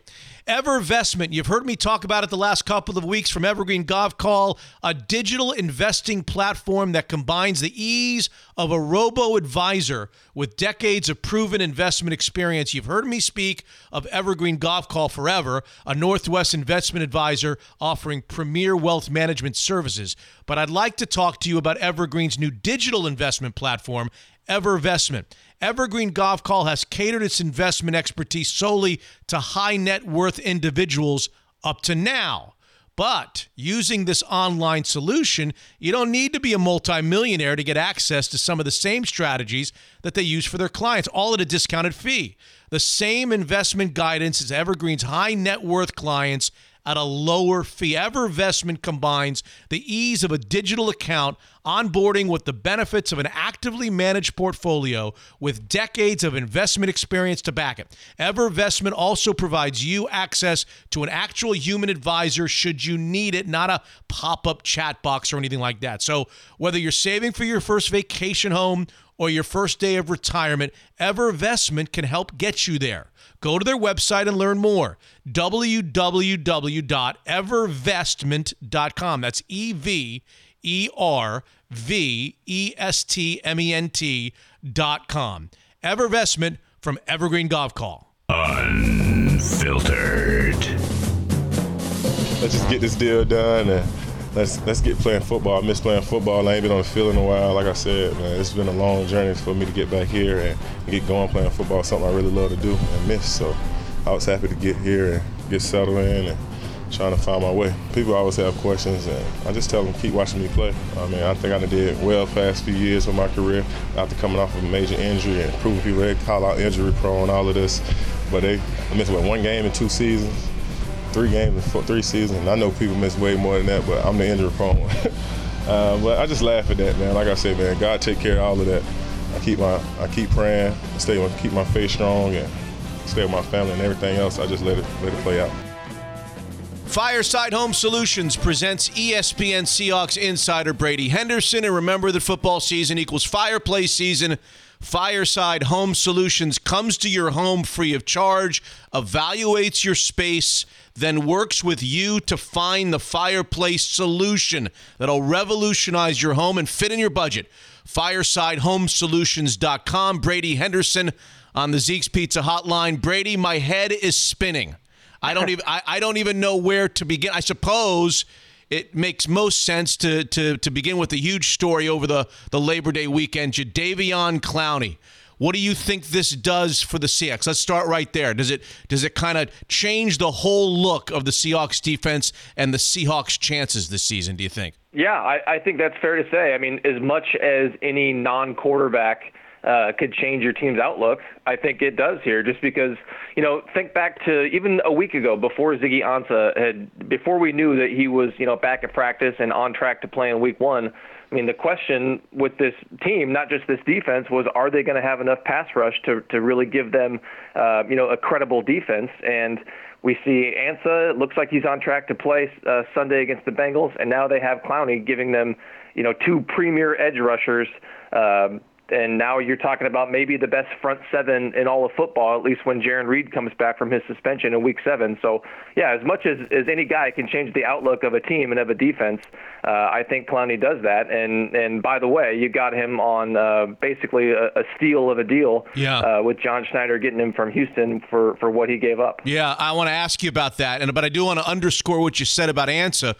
Uh, yeah, Ziggy's going to play. It looks like he's going to play. We'll get to the Brady Henderson index in a in a in a bit, but we still don't know, right? We don't know what he's got left. We don't know how hurt he is. We don't know how you know effective he'll be. There's still a, a, a huge, I think, a huge question mark. Obviously, Seahawk fans want him to be what he was in his prime in Detroit, but he has been really ravaged by injury. So even if he plays, we don't know the effectiveness let alone the first round draft choice who may or may not play, probably won't play on the in, in, the first game of the season. You talk about that price.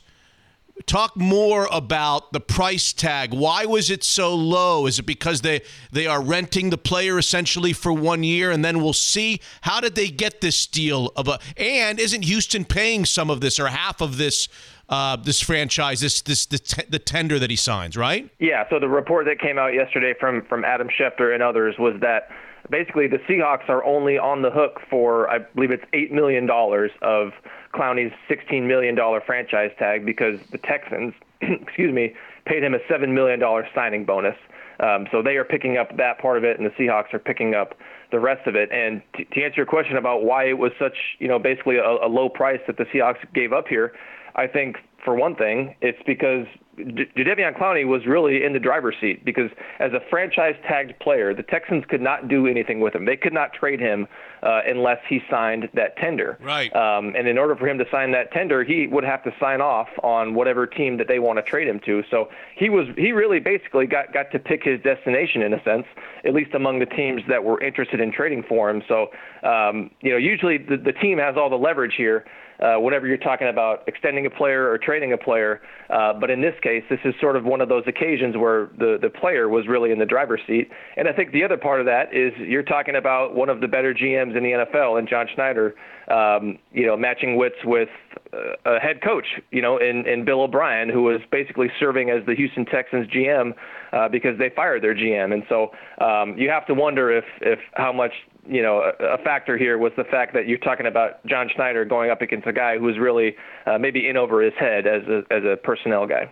Will he be ready for Cincinnati? Do we know what kind of shape he's in? And what are the chances a year from now he's on the Seattle Seahawks, do you think? Well, you know, we've seen guys, you know, basically sit out. We saw it with Earl Thomas last year. Uh, really rejoined the team on I think it was the Wednesday of Week One, and he was playing, uh, you know, four days later in Denver. So it's not unprecedented for a guy to show up and then and then play a few days later. Um, as far as what he has left, I mean, it, it does make you wonder if, if part of this is maybe if there's, uh, you know, maybe the reason the Texans didn't want to sign him to a long-term deal, maybe part of the reason uh, in terms of the price is maybe there's some, some knee issues there. We know Clowney has had knee issues in the past. He had microfracture surgery uh, at the end of his rookie season. I believe he also had surgery on his other knee. Um, so there is kind of a, a history of knee injuries there, and it does make me wonder if that factored into you know just the low price there. But um, I would certainly expect him to be on the field Sunday. How about next year at this time? Yeah, it, it, I think the Seahawks. I mean, that's that's the the benefit of trading for a guy, and you know you can't really extend him. They, they cannot extend him right now, right. Uh, per the rules of guys on franchise tags. It has to be. They have to wait until at least the end of this regular season. Um, so they can use this year really to determine that. Um, you know, they for for a team that you know just paid as much as it did to extend Russell Wilson and then Bobby Wagner they are in pretty good shape cap wise, not just this year, but you know over the next few years. There's really nobody other than Jarran Reed uh, right now in terms of a young guy who is in line for a big payday. So if Jadeveon Clowney has a really good season, you know they are going to be in position to pay him. So this, you know as much as we want to look at this as a one-year rental, maybe it is, but it isn't necessarily going to be that. They can pay him if they want to. The voice of Brady Henderson, ESPN Seahawks Insider. Make sure you follow him on Twitter. Also, he'll be with us the entire football season, giving us the inside scoop on the Seahawks since we sit here in the Pacific Northwest. All right, the Bengals game is coming lots of roster surprises, I think. I mean, the last time you and I were together, we tried to figure it out. I don't know, did we do a good job? Did we do uh, what's our grade? Did we get a B? Did we get a C? Did we get a B plus?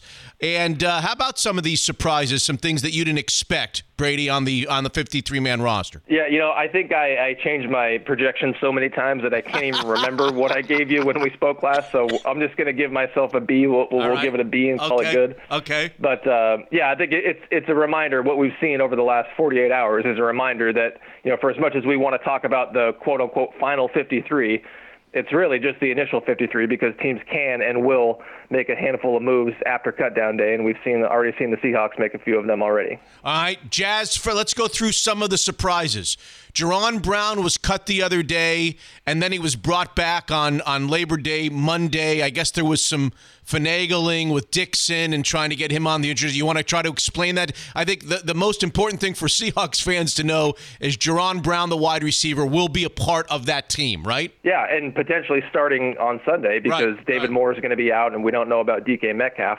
Um, it's hard to, to really put my finger on exactly what the plan was uh, all along there. Maybe the plan was uh, just to cut him and bring him back, you know, after after cutdown day because they needed to keep Ed Dickson on cut on the roster through cutdown day in order for him to be eligible to return off IR because that's the rule. If you put a guy on IR before cutdown day, it's season-ending IR. Whereas if you wait until after cutdown day, like they did with Dickson, he can come back after eight weeks. So maybe the plan was you just needed uh, a vested veteran. You just needed to release one of those guys uh, to bring them back. And and the key point there with vested veterans is those guys aren't subject to waivers. In other words, if you were to release somebody like uh, I don't know, say David Moore, he would be subject to waivers, and every other team could potentially put a claim on him, unlike a veteran like Brown. I got it. Um, I got the question I have there is one: if that was the plan all along, if they communicated that to Brown all along, why would he post, you know, the the farewell message that he posted ah. uh, to Twitter? And also, why wouldn't they pick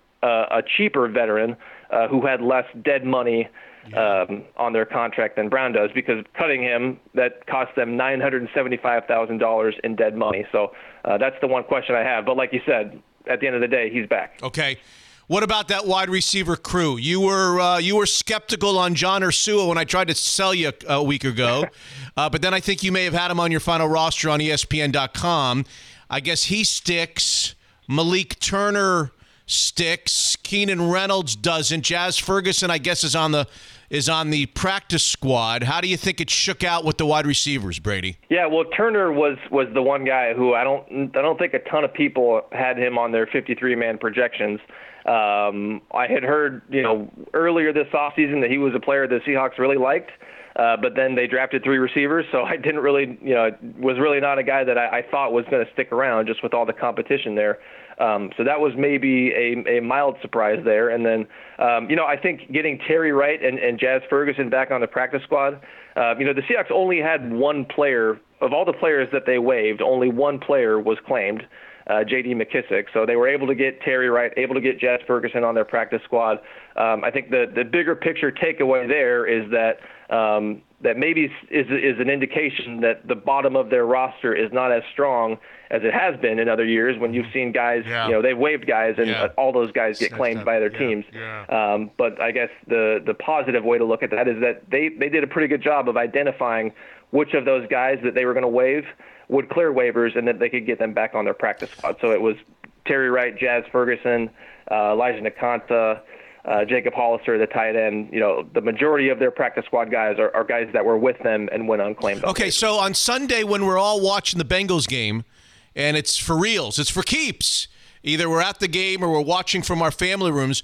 What, what wide receivers are we going to see? Well, we're going to see obviously Tyler Lockett, but then after that, who else is going to be catching passes on that Sunday against the Bengals? Yeah, I, I don't I don't see any way other than and uh, I don't see how Jaron Brown would not be starting just with, with David Moore out and uh, DK Metcalf. We still don't know if he's going to be able to play.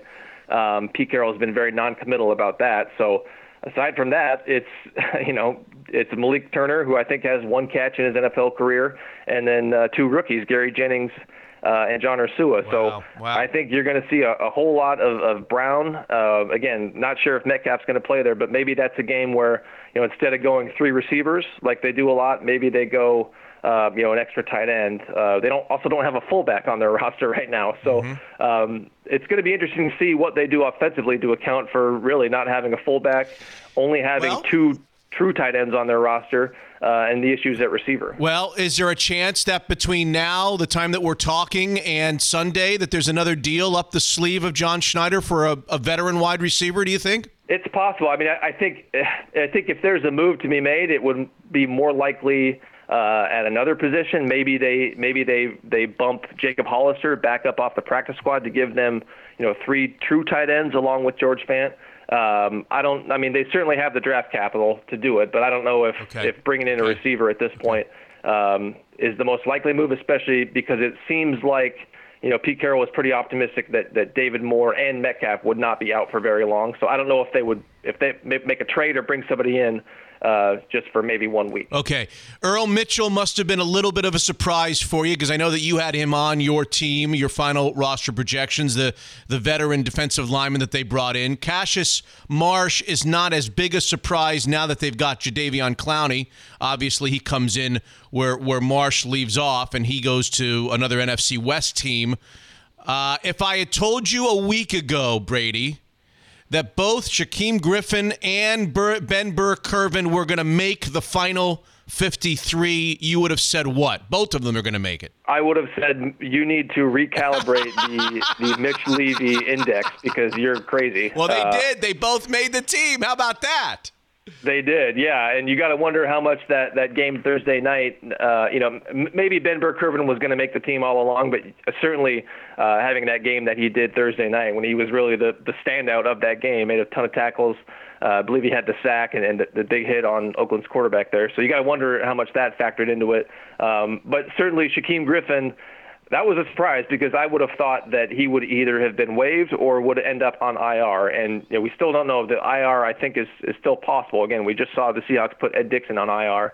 Um, so we'll have a better sense of that once we hear from Pete Carroll about how serious the knee injury is. Um, just because we really didn't see him play any defense in that final preseason game. It was really just special teams. So um, that was another reason to wonder, along with just the fact that that's a very crowded linebacker corps. Um, you know, I do wonder if the fact that you, you got rid of Jacob Martin and Barkevius Mingo, those were two guys who, on the roster, they're defensive ends, but both those guys could basically serve as backup linebackers. So had they still been on the roster, I wonder if maybe the number of true linebackers would have been five, just knowing that you could count on those guys to basically be de facto backups there. And I have to ask the question that I've asked you before, that I've posed on this uh, podcast and on Twitter. If if Shaquem Griffin's name were, were Joe Harris, and he wasn't the inspiration that he is to so many people, he wasn't the twin brother of the corner, and he just was Joe Harris, a guy who can run like the wind, like he did at the combine, and played the way he did last year, and played the way he did in preseason this year. Would there have been even a question? whether Joe Harris in that same role would be on this on this team right now. You know, I I don't think that the, the only reason they're keeping him on their roster is because of his backstory and because of the connection to his twin brother.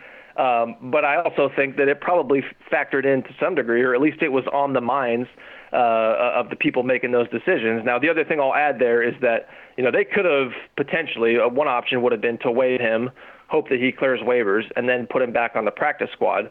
Um, just because you wonder about you know with a guy who has not played a ton of defense, uh, really a second year guy um, who, by the way, is has a knee injury of, of some degree of severity. Um, I would wonder if, if he would have cleared waivers and, and you could have got him back on the practice squad, which would have, you know, softened the, the PR blow there, whatever PR blow there would have been uh, in releasing him. So I don't think it was the only factor, but I, yeah, you have to wonder if, if it was on, on their minds.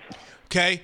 Uh, who's going to be the nickel corner? Who's going to be the slot corner? They got a new guy. I don't know anything about the new guy, Perry Nickerson. What can you tell us about that all important role for the Seahawks starting Sunday against the Bengals? Well, if you would have asked me, you know, Thursday or Friday, and you, you may have actually asked me that, but um, I, I would have said Jamar Taylor just because he's out. Uh, you know, he is he was the guy who really looked the best in that position. Um, but you know, I, I also I may have made the point, or at least I was thinking it. I promise I was thinking it. That that's a position where we've seen them really favor younger players uh, over veteran guys for whatever reason. Whether it was Antoine Winfield uh, in 2013, Tramaine Brock. Uh, a couple years ago, Will Blackmon. Remember, he was on this you know, really a, a couple off seasons, but never really made the team. Yeah. We've seen them really go for for the youth uh, over the experience, and that's what they're doing with with Perry Nickerson, who's a young guy, um, and just based on his physical profile. 5'10, 180 pounds, whatever it is, he's definitely a guy that, that factors more into the slot as opposed to uh, an outside guy, where, as we know, they like those longer, you know, more angular cornerbacks. So um, he's an interesting prospect. Had a, a blazing fast 40 time at the combine couple years ago, and he and he's played some football for the Jets. I think he played in 11 games with a couple starts last year. So um, you're not getting just a you know some some young guy that you haven't seen anything on. This this is a guy who's actually played a little bit of football. Okay, Brady Henderson index, and then we'll finish up for our. Uh, for our chat with uh, Brady Henderson of ESPN, ESPN.com, brought to you by Fireside Home Solutions, where where football season equals fireplace season. FiresideHomeSolutions.com.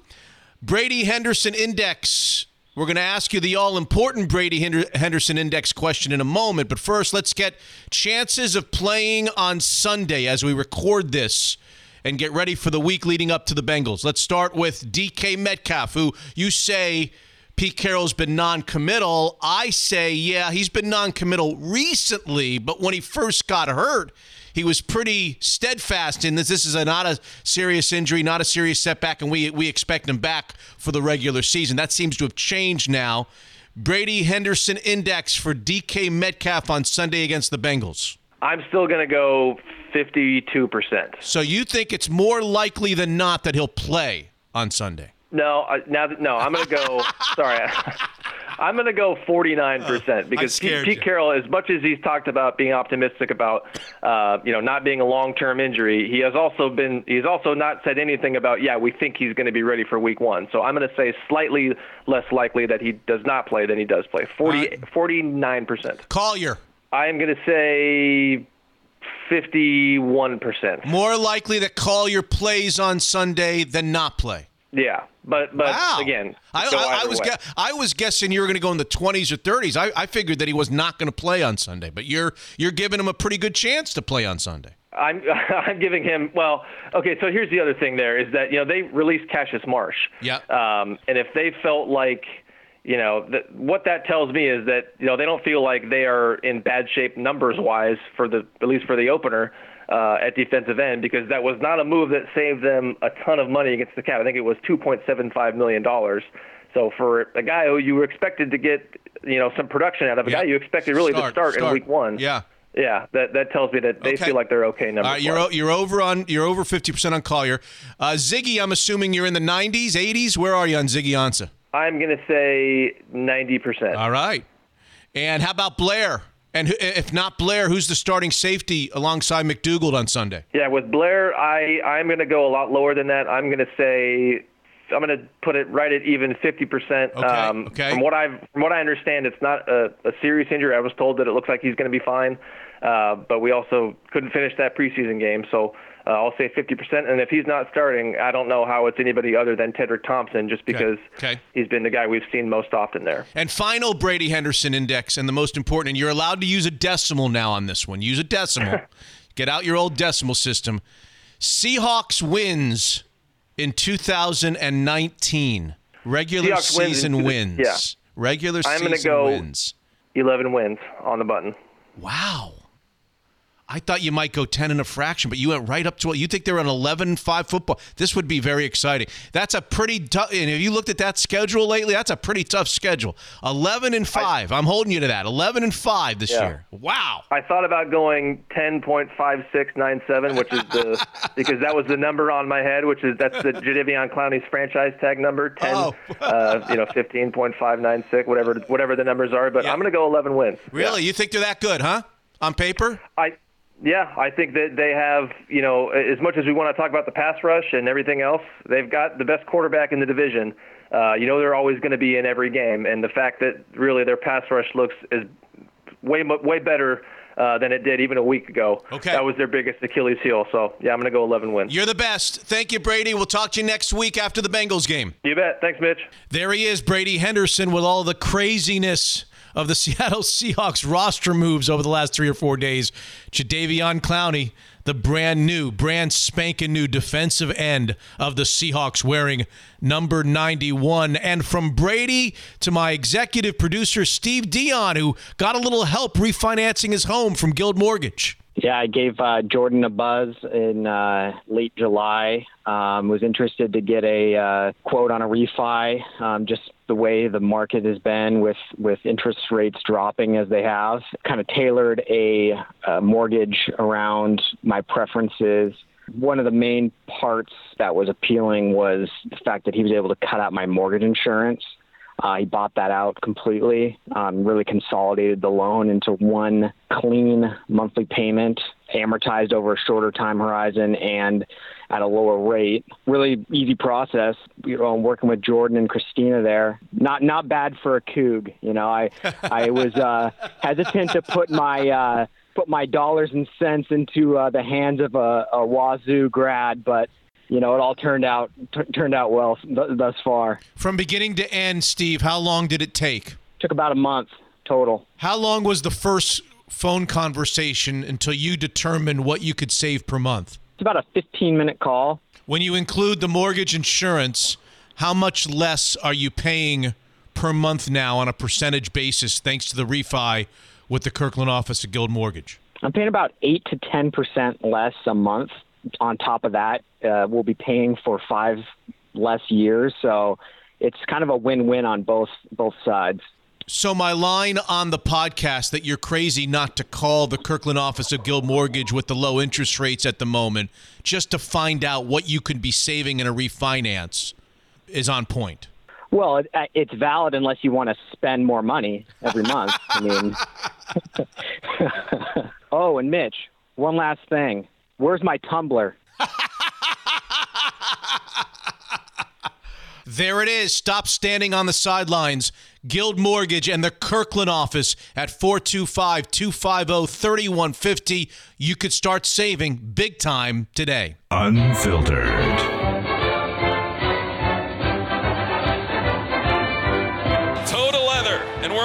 In 2019. Out of the shotgun, takes a snap, fakes the handoff, runs straight up the middle. First down and more. Richard Newton into the end zone. Touchdown, Washington. Richard Newton, the freshman, on his first touch as a Husky. Jacob Eason takes a shot downfield. Andre Baccellia, 50 yards on the first play. Touchdown, Washington. Jacob Eason, Andre Baccellia.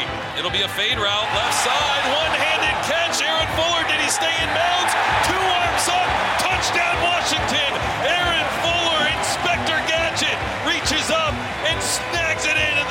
lead 20 0 There's a snap, Slam pattern, caught. McClatcher, touchdown, Washington. Welcome back, Chico McClatcher. It's time to catch up with the voice of the Dawgs. Ladies and gentlemen, first appearance first appearance on the podcast, but as you reminded me before we began, you used to come on the old radio show, on the old Daily Schnoz, to give us updates from Columbus, Ohio. I, I, I, I'm, I'm, I'm glad, I'm glad that you that you haven't disowned me and you, that you remember those days. Oh my gosh, I forgot you called it the Daily Schnoz. That's right. I, I remember it, and I would like sit there on hold and some guy in Denver's talking about the Broncos, and then I'd hear the Daily Schnoz, and then I'd be like, "Oh, okay, now it's my turn. Now, now I'm ready to go." Yep, and look what That's you so funny. look what you parlayed the Daily Schnoz into the voice of the Dawgs. And and by the way, you're doing a great job. I know it's I know it's not an easy thing to replace a guy that's been around for so long and Bob Rondeau, a friend, an old friend, but you've done a great job and I hope you're enjoying the Pacific Northwest. Tell us about the first few years of your of your time here. Yeah, thanks, Mitch. I appreciate the kind words, and I do. I, I, I love it here. It's been such a pleasant surprise in so many ways. Uh, first of all, it's by far the most beautiful place I've ever lived. Like, I, I, we're, we're coming up on our two-year anniversary uh, in a couple of weeks. Uh, we got married at the exact same time that we moved here. Wow. So like Wow. it's it's all it's all one. It's easy to remember the days, right? Because it, it all happened at the same time. And um, you know, so coming up on two years, I'm still not tired of looking at Mount Rainier. I'm still not tired of coming around the bend and seeing all the water on Lake Washington and everything. else. I mean, you know, it's just by far the most beautiful place I've ever lived. But you you brought up um, you brought up the replacing uh, Bob is is not easy thing, and I really, honestly, I, I don't feel that way about it. I mean, I feel like it's a difficult job for a, a million other reasons. It's a ton of responsibility. There's a high standard, all that stuff.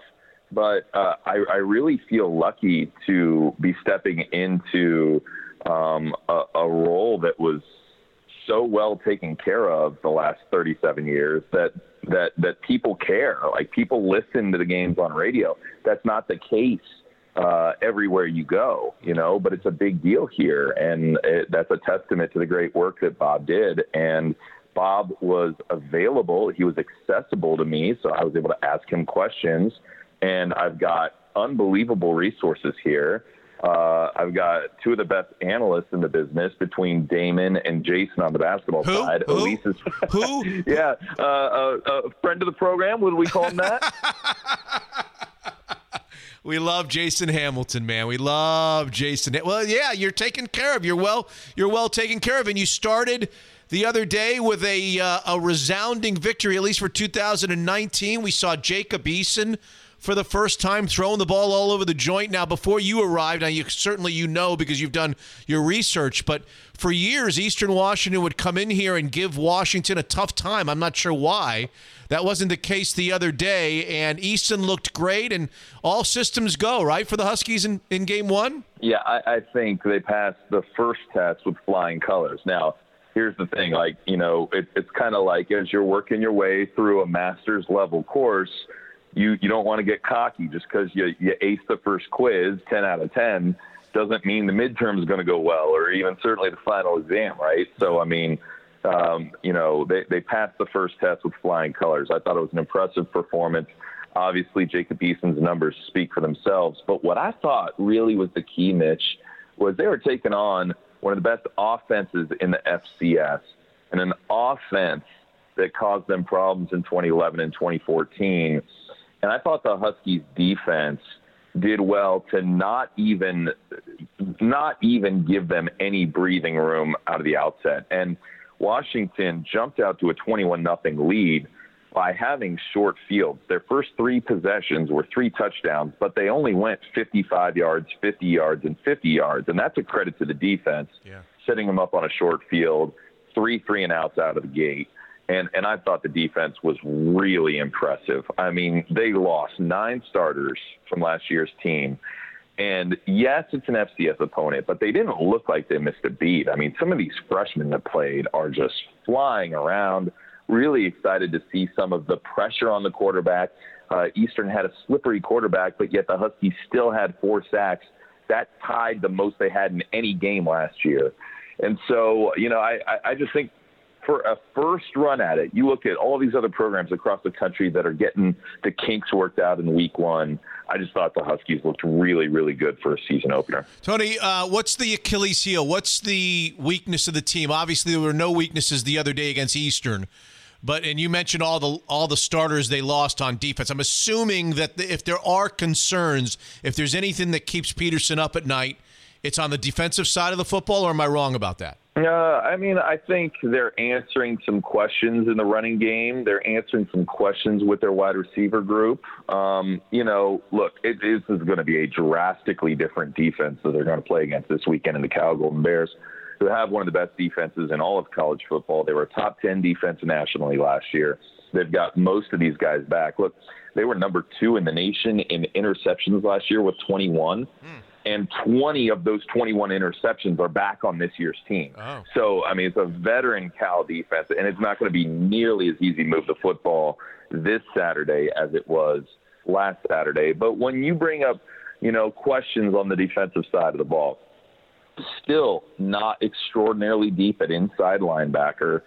Still, you have a lot of freshmen running around, and and you know the secondary is young, and so my question is like, for instance, Eastern Washington did hit them for a long ball, 64 yards uh, for for one of their touchdowns, and Washington's D has been the best in America over the last three years at not giving up the explosive plays. I think they were fifth in the nation in that category in 16. Yeah. They were first in the nation in 17, first in the nation in 18 in not giving up explosive plays. The thing is, with a young team, you, you, you do have to just be on point every single play because 95% of the plays, you can be great, but if someone misses their assignment one time, someone slips and falls one time, and that's a touchdown, right? And in a close game, that could make all the difference. So uh, certainly, this is not a team that's a finished product. It was a great debut, but um, if they're exactly as good on November 29th as they were this weekend, they're, they're not going to be a Rose Bowl caliber team. So that you know they still got to get a lot better. You talked about the, the voice of Tony Castricone, the voice of the the Huskies on the Zeke's Pizza Hotline here on Mitch Unfiltered. You talk about the questions in the run game. They got a lot of names. Everybody knows Ahmed. He didn't have the greatest day on Saturday. I know. I know Newton did. Um, Sean McGrew has uh, had had carries the last couple of years. Pleasant is a good ball player. Uh, what, how's it, how's it going to shake out? Do you think Tony, when it comes down to who's getting the carries in these big games, when you know when the Utahs come around and some of these big games against Oregon come around, who, who's gonna? Obviously, he likes to give the ball to a lot of different guys in every game, but who's going to be the majority ball carrier? Do you think? Uh, yeah, I don't know that we're really even close to knowing the answer to that yet. Uh, I think you know, Ahmed, I think it's still to be determined if he's going to be a workhorse if he's going to be an every down back or if he's going to be a guy that you just want to try to get him the ball creatively in space where he can use his, you know, straight line, you know, downhill speed. Same thing with Sean McGrew. They're, they're the same kind of guy. They're, they're just so unbelievably fast. Um, but I, I don't know if they're the same type of back as Gaskin, where they can kind of pick their way reliably to four, five, six yards and always fall forward. Yeah. Um, Richard Newton was exciting. I, I, we were all really excited to see him play, but the way he performed, and I think it's that wildcat formation where they always use Myles Gaskin yeah. in the shotgun in the yeah. past. Yep. Now it's Richard Newton out of the shotgun to, to either hand the ball off in a jet sweep to a guy like McClatcher or Ahmed or, or McGrew or one of those other speedsters. Yep and and just in that moment decide whether or not he wants to tuck it and go if he sees a crease. And and I like his instincts. I think he's big time. And Kamari Pleasant, he's also a tough physical thumper of the back. So I think they don't, you know, look, it's hard to replace Myles Gaskin. The, the guy finished number 11 all time in the history of the game with 5,300 rushing yards. But that being said, they've got all the pieces and I think they can pick and choose where they want to use those pieces mm. when necessary through the course of the year. How about Nick Harris? You know anything about the injury? I know that that was maybe there are other injuries that came out of Saturday's win over Eastern. Is he okay? I, I don't know anything. Um, you know, injury information is very protected around the program, and understandably so. Yeah. All I can tell you is what I saw, and what I saw was, you know, he went down in the first half, was was laying on his side, and really seemed to be grimacing in a lot of pain.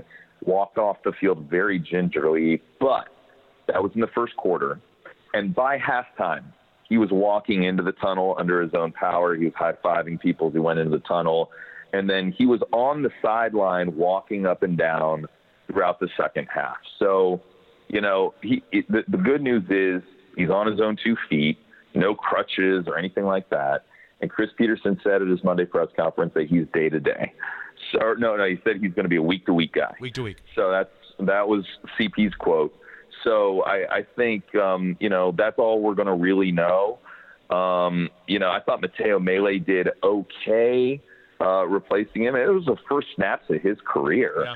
And and I, I thought you know he did a really serviceable job from a pass pro standpoint. It's just that snap accuracy is always going to be a, a little tough. There was a quarterback exchange problem with Jacob Sirmon in the fourth quarter uh, that the Huskies recovered. So we'll see. I mean, that's certainly going to be a developing storyline through the year. All right. Tony, I'm going to put you on the spot here on your first ever appearance. Hopefully, it won't be your last. Hopefully, hopefully, I don't offend you so much that you won't come back. Last year, last year, you had the Rose Bowl, a Rose Bowl football team, and a second round, yes, second round NCAA tournament basketball team to call with all of your great comrades on the radio. How about this year? I had Neuheisel on last episode, and he said he thinks Washington's going to be in the college football playoff as the fourth team. I couldn't believe that. And we've got all these young diaper dandies, as uh, Dick Vitale would call them here in Seattle. One of the great recruiting classes we've ever seen in this town. Is this going to be even a better year for you than Rose Bowl and second round of NCAA tournament? Stick your neck out. Oh, that's tough. I, think on the basketball side, I'll go ahead and say yes. Really? No question. Really? I, I, I mean, I've got high hopes for basketball. Yeah, I mean, I've got high hopes. How high? Basketball. Football. Here's the thing. Um, I'll be I'll be disappointed if we don't make the second weekend. Well, but but again, that's just sitting here in September, right? Yeah. Because like I haven't seen these guys compete against any other college team yet. So like your expectations are always fluctuating throughout the season. So like right now, just watching the athleticism of Stewart or McDaniels in the few practices that I've seen, it's like so super exciting. So I, I'm going to say second weekend team at least as far as my September expectations. Obviously, that could change. Now, football, I'm on the record as saying 12 and 0 wouldn't surprise me. Seven and five wouldn't surprise me, and and and that that's just because who knows? Like w- with all this youth, who knows? Like I think all these teams that are coming to to Seattle this year, they're all capable. SC is capable. Utah is capable. Even Cal is capable, right? Oregon's capable. Washington State. And then you do have tricky road games. Like at Stanford has never been a cakewalk. Going to the desert has never been a cakewalk. And at Colorado on November 23rd, it could be 75 or it could be 25 degrees outside. You, you really just don't know, right? So I think it's impossible to pick football, and that's what I love about it. Like I, I actually hate the the prediction game in football because I think that takes so much. Well, maybe maybe that is the fun of it is like sticking your neck out there and then and then watching yourself be wrong. But I just know, I just know how unpredictable all this stuff is, and that's what I love about it. So I hate to make predictions. So if you're going to force me to make one, after all that as a caveat, I'll say, I'll say let's go CFP. Let, let's go see. I'm a believer after after this week. Like I'm very very excited. Why not hope for the best? I'm going to say CFP. CFP and second week of the NCAA tournament. Boy, does that have a nice combo ring to it. That would be. No. Oh, You know what? Like like let's let. It's my job to get everybody excited. Let's go ahead and just say it. The Washington Huskies are going to be the first program in the history of the NCAA to make the Final Four in both college football and college basketball in the same year. And, Period. And you heard it here. Let's do it. From Tony Castricone, the voice of the Dawgs on Mitch Unfiltered. Well, hey, you know, it's really nice. Nice of you to do this and be agreeable to do this. I hope.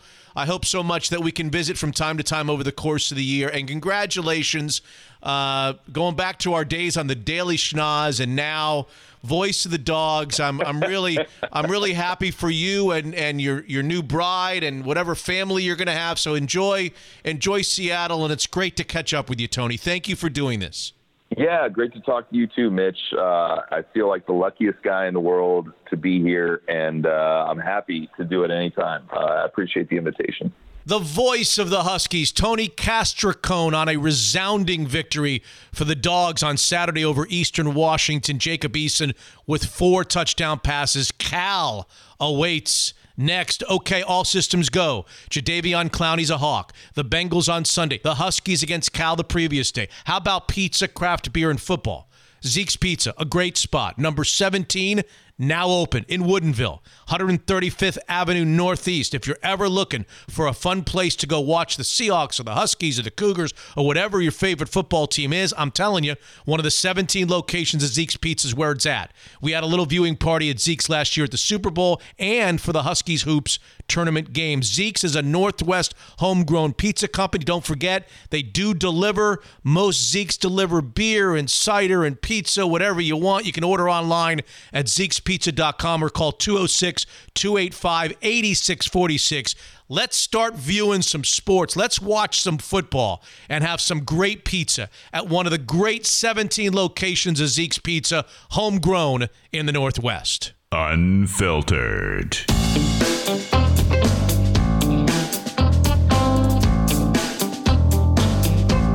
Right, we checked off uh, Jadeveon Clowney, the Seahawks, the Huskies, the Justin Verlander in his butt with the three no hitters.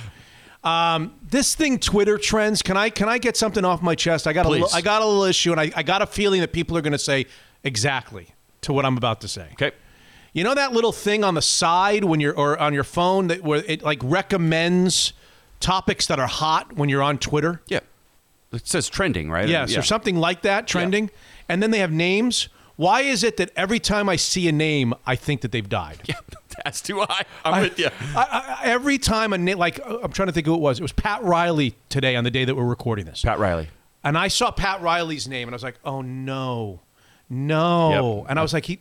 Pat Riley died, and I clicked on the name, and he was dancing on a cruise boat. The opposite of dead. He couldn't have been having more fun. He and Dwyane Wade were, were dancing on a cruise boat, and I'm like, can they do something about this? Am I or am I just so morbid? Is it because of my morbid side that I think, or is everybody thinking that every time you click one of those names, if, especially if they're a little bit older, you Sure. think, okay, that just means that he's he's trending because he died. Why do I think that? Can I think that maybe he was having fun on a cruise in the Caribbean? why? Why do I? Why do I think that he died? It's a good point, but I, I feel the same way. Whenever I see it, I'm like, no, no, no. Oh, he's just dancing with Dwyane Wade, and he, he looks like an old sea captain now for some reason with the can white they, beard. Can they put a little in parentheses? Alive. Don't worry, not dead. That'd be great. That's a great idea. Yeah. but then anybody who's not in parentheses, you're like, oh. Oh, then you know for sure. You don't have to even click. Yeah. No, I, I, I'm with you. And I always see that meme of Denzel Washington going, oh, phew. Someone always posts that right after, you know. I saw actually a funny one with Pat Riley. Maybe you've seen this one too. When I clicked it, you know, somebody wrote "M- me when I heard when I saw that Pat Riley was trending. and It was a guy running like opposite down an escalator. He was, like, Yeah, I saw that dude." You can hear someone say, that's not a good idea. And then he falls down the And he's like escalator. Yeah. he's like racing like racing down an escalator. Yeah, yeah. And he falls down. Anyway, that's my uh, uh, my favorite tweet. Speaking of Twitter, since I so I'll tell you what I hate about Twitter. My favorite tweet of the week. Did you see where Georgia State beat the University of Tennessee? Did you notice that? I did Biggest upset in college football in week one or whatever you call it. I felt bad for Tennessee. you do? I do. Why? They're, they're an SEC team. I know, but I like it when they're good. They were good. They've Really? Like been- Phil Fulmer good? Oh, Phil Fulmer, yeah. The the Chuck Wagon thing in the background. Who was you know- that great receiver they had who Oh, ended up killing somebody by, in a Oh, crosswalk? Jesus. Oh, I don't know. I don't know. They've had Um, tons of great Stallworth. players.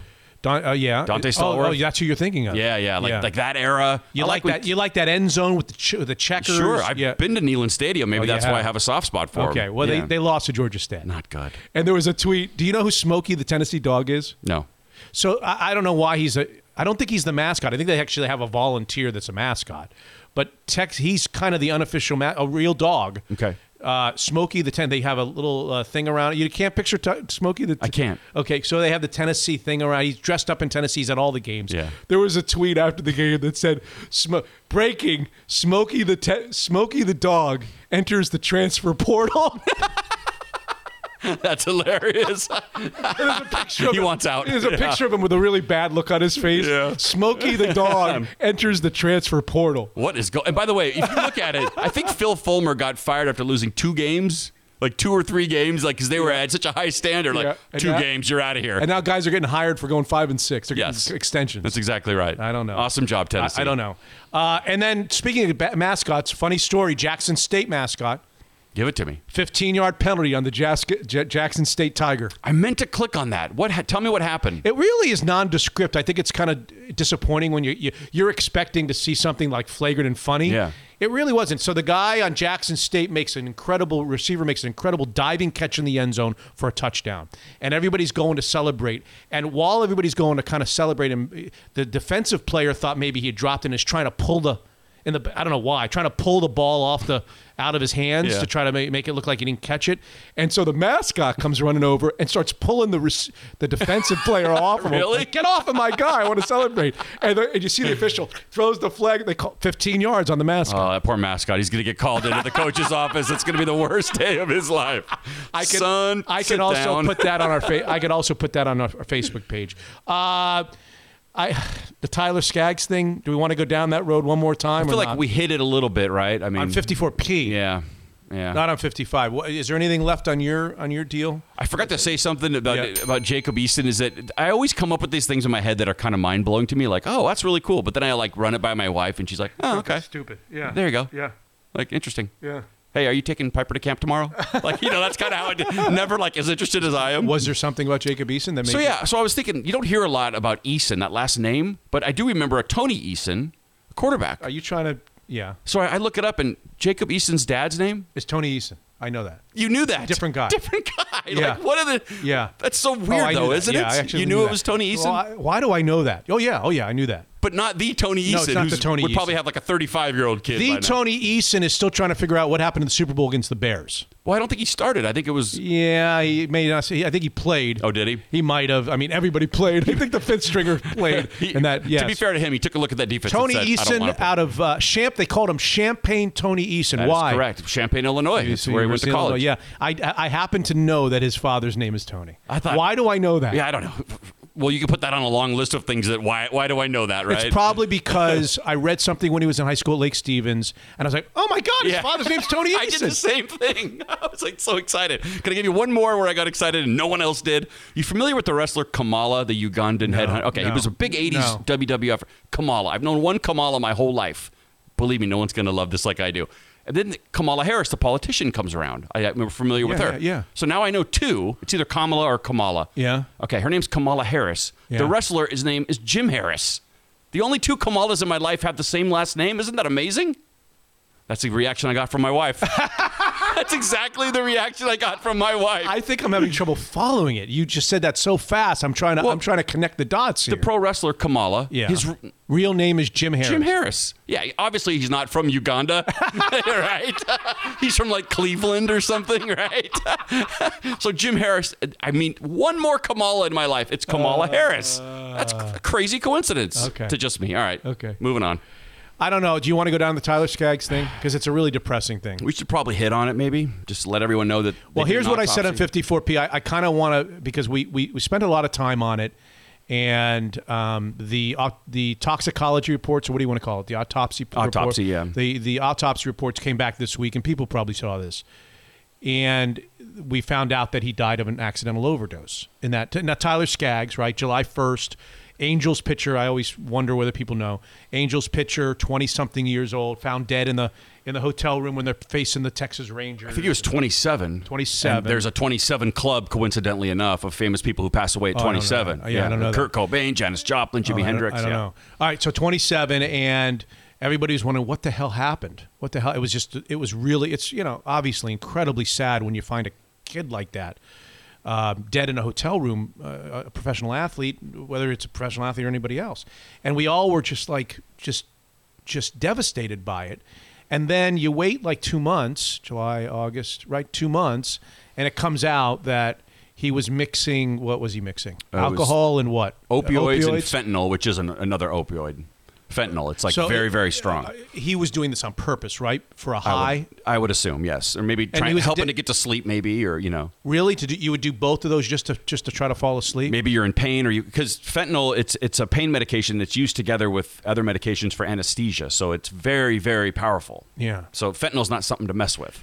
It's not like taking a Vicodin. I guess what I want to say about this, and I maybe it's just easier easier not to say it and just to avoid the sub- subject altogether. It's it's something that I, kind of I look in the mirror. I ha- I just have this kind of guilty feeling about all this. When when we find out that a kid like that dies and we don't know why, and he just dies overnight, I, I don't know about you. I was thinking about that for a week. Like what happened? And God, did this? Did he have a heart attack or did, you know? Did he Could it be avoided? Is like what I always uh, think. Yeah, Like, I, I what- was just what- I was just so heartbroken. And then two months later, you see the news of an overdose. And and this is what I want to kind of discuss. Maybe you're not the person to discuss this with. Maybe I need to lay down when I discuss this. But the first thing I, you know, you think, and I, maybe it's human nature, and I, I I don't want to hate myself over this. Is like, oh, it like takes the edge off to find out that it was something not something that he could have controlled on some level. It, it just I, I, I hate myself for not feeling as heartbroken now as I did when I found out that he died. I guess that's what I'm saying. I guess the best way to articulate. Are you really not as heartbroken? I am. I, I Yeah, am. I But don't but, but now say. that there's an explanation and that he obviously had problems and emotional problems and he did something and, and he overdosed and whatever for for whatever reason, it, it takes it takes the edge off for me and I don't want it to. I mean, who, who cares how he died, Yeah, right? yeah. The- a 27 year old had such issues and maybe an addiction problem that we don't know about. Although they're saying he was not addicted and they're blaming. They're, they're do you know that they're, the family's suing the Angels? That's not The uncommon. family is though. suing the Angels because somebody was he, they think somebody was feeding them this this stuff. But but I don't know. I just want to be. I guess what I'm saying to you is I, I'm I'm obviously I I'm I my heart bleeds for that family and uh, it's such a shame that at 27 I just want to not. Why does how a person dies matter? It should not matter. It should not take the edge off. You should be equally as heartbroken whether the kid overdosed or he walked in front of a truck or it was an accident or it was controlled. It should be equally. It's a 27 year old, and I just want to be as heartbroken as I was. That's what I'm trying to say. Does that make any sense? It does, eh, but I, I think you're right. I think that's a better question for someone while you're laying down. Yeah. Um, for me, I almost go the other way. I'm like, oh my god, it's so avoidable. If he just doesn't take that pill that night or cuts Yeah. back on the booze a little bit, for me, it's like I wish I could just barge through the hotel room and tackle him. You know, Right, right. Because it's so. If you hear that somebody had a, a heart condition they didn't know about and their heart just gives out, you go, well. That's just nature, right? I mean, that's it was going to happen. This to me is almost worse. Like, oh, you didn't have to go. It's so avoidable. So I'm like the opposite of you. But Yeah. again, it shouldn't matter how he died. It doesn't it's, matter. It's sad. It's, It's, it's sad either way. beyond sad. Yep. Beyond sad, and I just really feel for that family. And ugh, Yeah, they- an awful story. I think they said he he choked on his own vomit, which is something that we've heard of in the past. With like John Bonham, the drummer for Led Zeppelin, went that way. They're saying Jimi Hendrix might have gone that way. Bon Scott, the lead singer for ACDC. So I remember hearing that a lot as a kid about mu- it would happen to musicians. You get so drunk, and then the alcohol tries to come up, but you're so out of it because of the pills that it blocks your throat. It's an awful way to go. And that's what happened with him. That's what they're saying happened to him. Yeah, that fentanyl just and knocks no, you and there's out. nobody in the room with him, right? These guys don't have roommates. If he had a roommate, he would be alive today, right? potentially could be alive if you start hearing him throwing up or something. Yeah, it's awful. The whole thing is just brutal. Yeah, yeah, and it's avoidable. Just avoidable. Just be careful out there with that stuff, mixing them all up. All right, this has been Death Talk on 102. Point, I mean, I know. yeah, it's it's awful, but I, I think we had to talk about it because it is a big news story, and Yeah. I'm glad you said how you feel. Okay. Anything else? NFL season's here. Fantasy football tomorrow night as as we record this on a Monday, Tuesday night. Fa- Mitch Mitch Unfiltered Fantasy Football at Daniels. You'll be there. I will be there. I'm gonna leave for. Hey, by the way, did you see Jalen Hurts' debut? Can we talk oh about that God. for a second? It was Mar. It was Marquis. It was uh, uh, Tuiasosopo like. It was- Marcus Tuiasa Sopo like, right? It was close. Yeah, what did Mar- What did Tuiasa Sopo do in that game against Stanford? Was pass for 300, rush for 200. Oh my God. Yeah, I know, right? Yeah, he, I think he rushed for 150, maybe. For Oklahoma. I mean, is there any way? First of all, for those that don't know, he passed for what was it? Ran for 150, passed for I think 300. Yes, yeah. Six touchdowns, three of them running, three of them passing. He looked like. The, is there any way Oklahoma and Alabama don't meet in the playoffs? It has to happen, right? Can you imagine how great that game will be? Him against Alabama. Him against Nick Saban. Oh, it'd be so I, I, great. I, have uh, and I don't want to use that expression. I was just going to use an expression that's not appropriate for right now. Uh, I'm, I've, I've had enough. Let's put it this way: I've had enough of Clemson versus Alabama. yeah, I think we all have. So I'll take Oklahoma. I'll take Jalen Hurts. You know, anybody who sticks it to, to Nick Saban is good by me. I love Nick Saban being on the losing end because it doesn't happen very often. So if Jalen Hurts is, can can stick it to his former ball coach, I'm in. So great. 332 passing yards, 176 rushing. And by the way, in three quarters. Amazing. Wow. The only other quarterback to do that in the last 15 years, Johnny Manziel. Uh, episode Orel Hershiser, episode Junior Seau, Lee Roy Jordan, Otis Wilson, Larry Murphy, Derrick Brooks, uh, your boy, your boy, number 55 in college, I the can't. Boz. I can't do that. Dikembe Mutombo. First of all, he was 55 in the pros, 44 in college. Yeah, Please 40 get sorry, that right. got- How got dare you wrong. Sully his good yeah, name? Yeah, yes. that's right. 55, that's right. 55. He was wearing 55 when Bo Jackson. Took a better angle. Is that what you were going to say? Took a good angle on him. I feel like uh, if you want if you want me to do it for I don't. you, I don't. I'll I- do I'll do episode Boz for you if you want. It's it. not fair. I, I never liked Bosworth because I was a Vinny Testaverde guy. Wasn't it Testaverde and Bosworth? Oh, Miami, Oklahoma had some Oh, wars. Yeah, Yeah. yeah. So I, I don't think. I, I think it. If you want to do it legitimately, I think it comes down to who was better: Orel Hershiser as a baseball pitcher or Junior Seau as a cat, as a linebacker in the NFL. I think Junior Seau. I mean, he ended up coming back. Remember, he played for the Patriots and ended up moving positions and then won a ring with them. CTE, just another Yeah. one. Buddy. Drove himself off the cliff. The first time, right. The first time he said it was an accident, but Yeah. we don't know. Yeah, I, I'd give it to Junior Seau. That would be my pick. Episode Junior. Episode Junior. Episode Junior is in the books.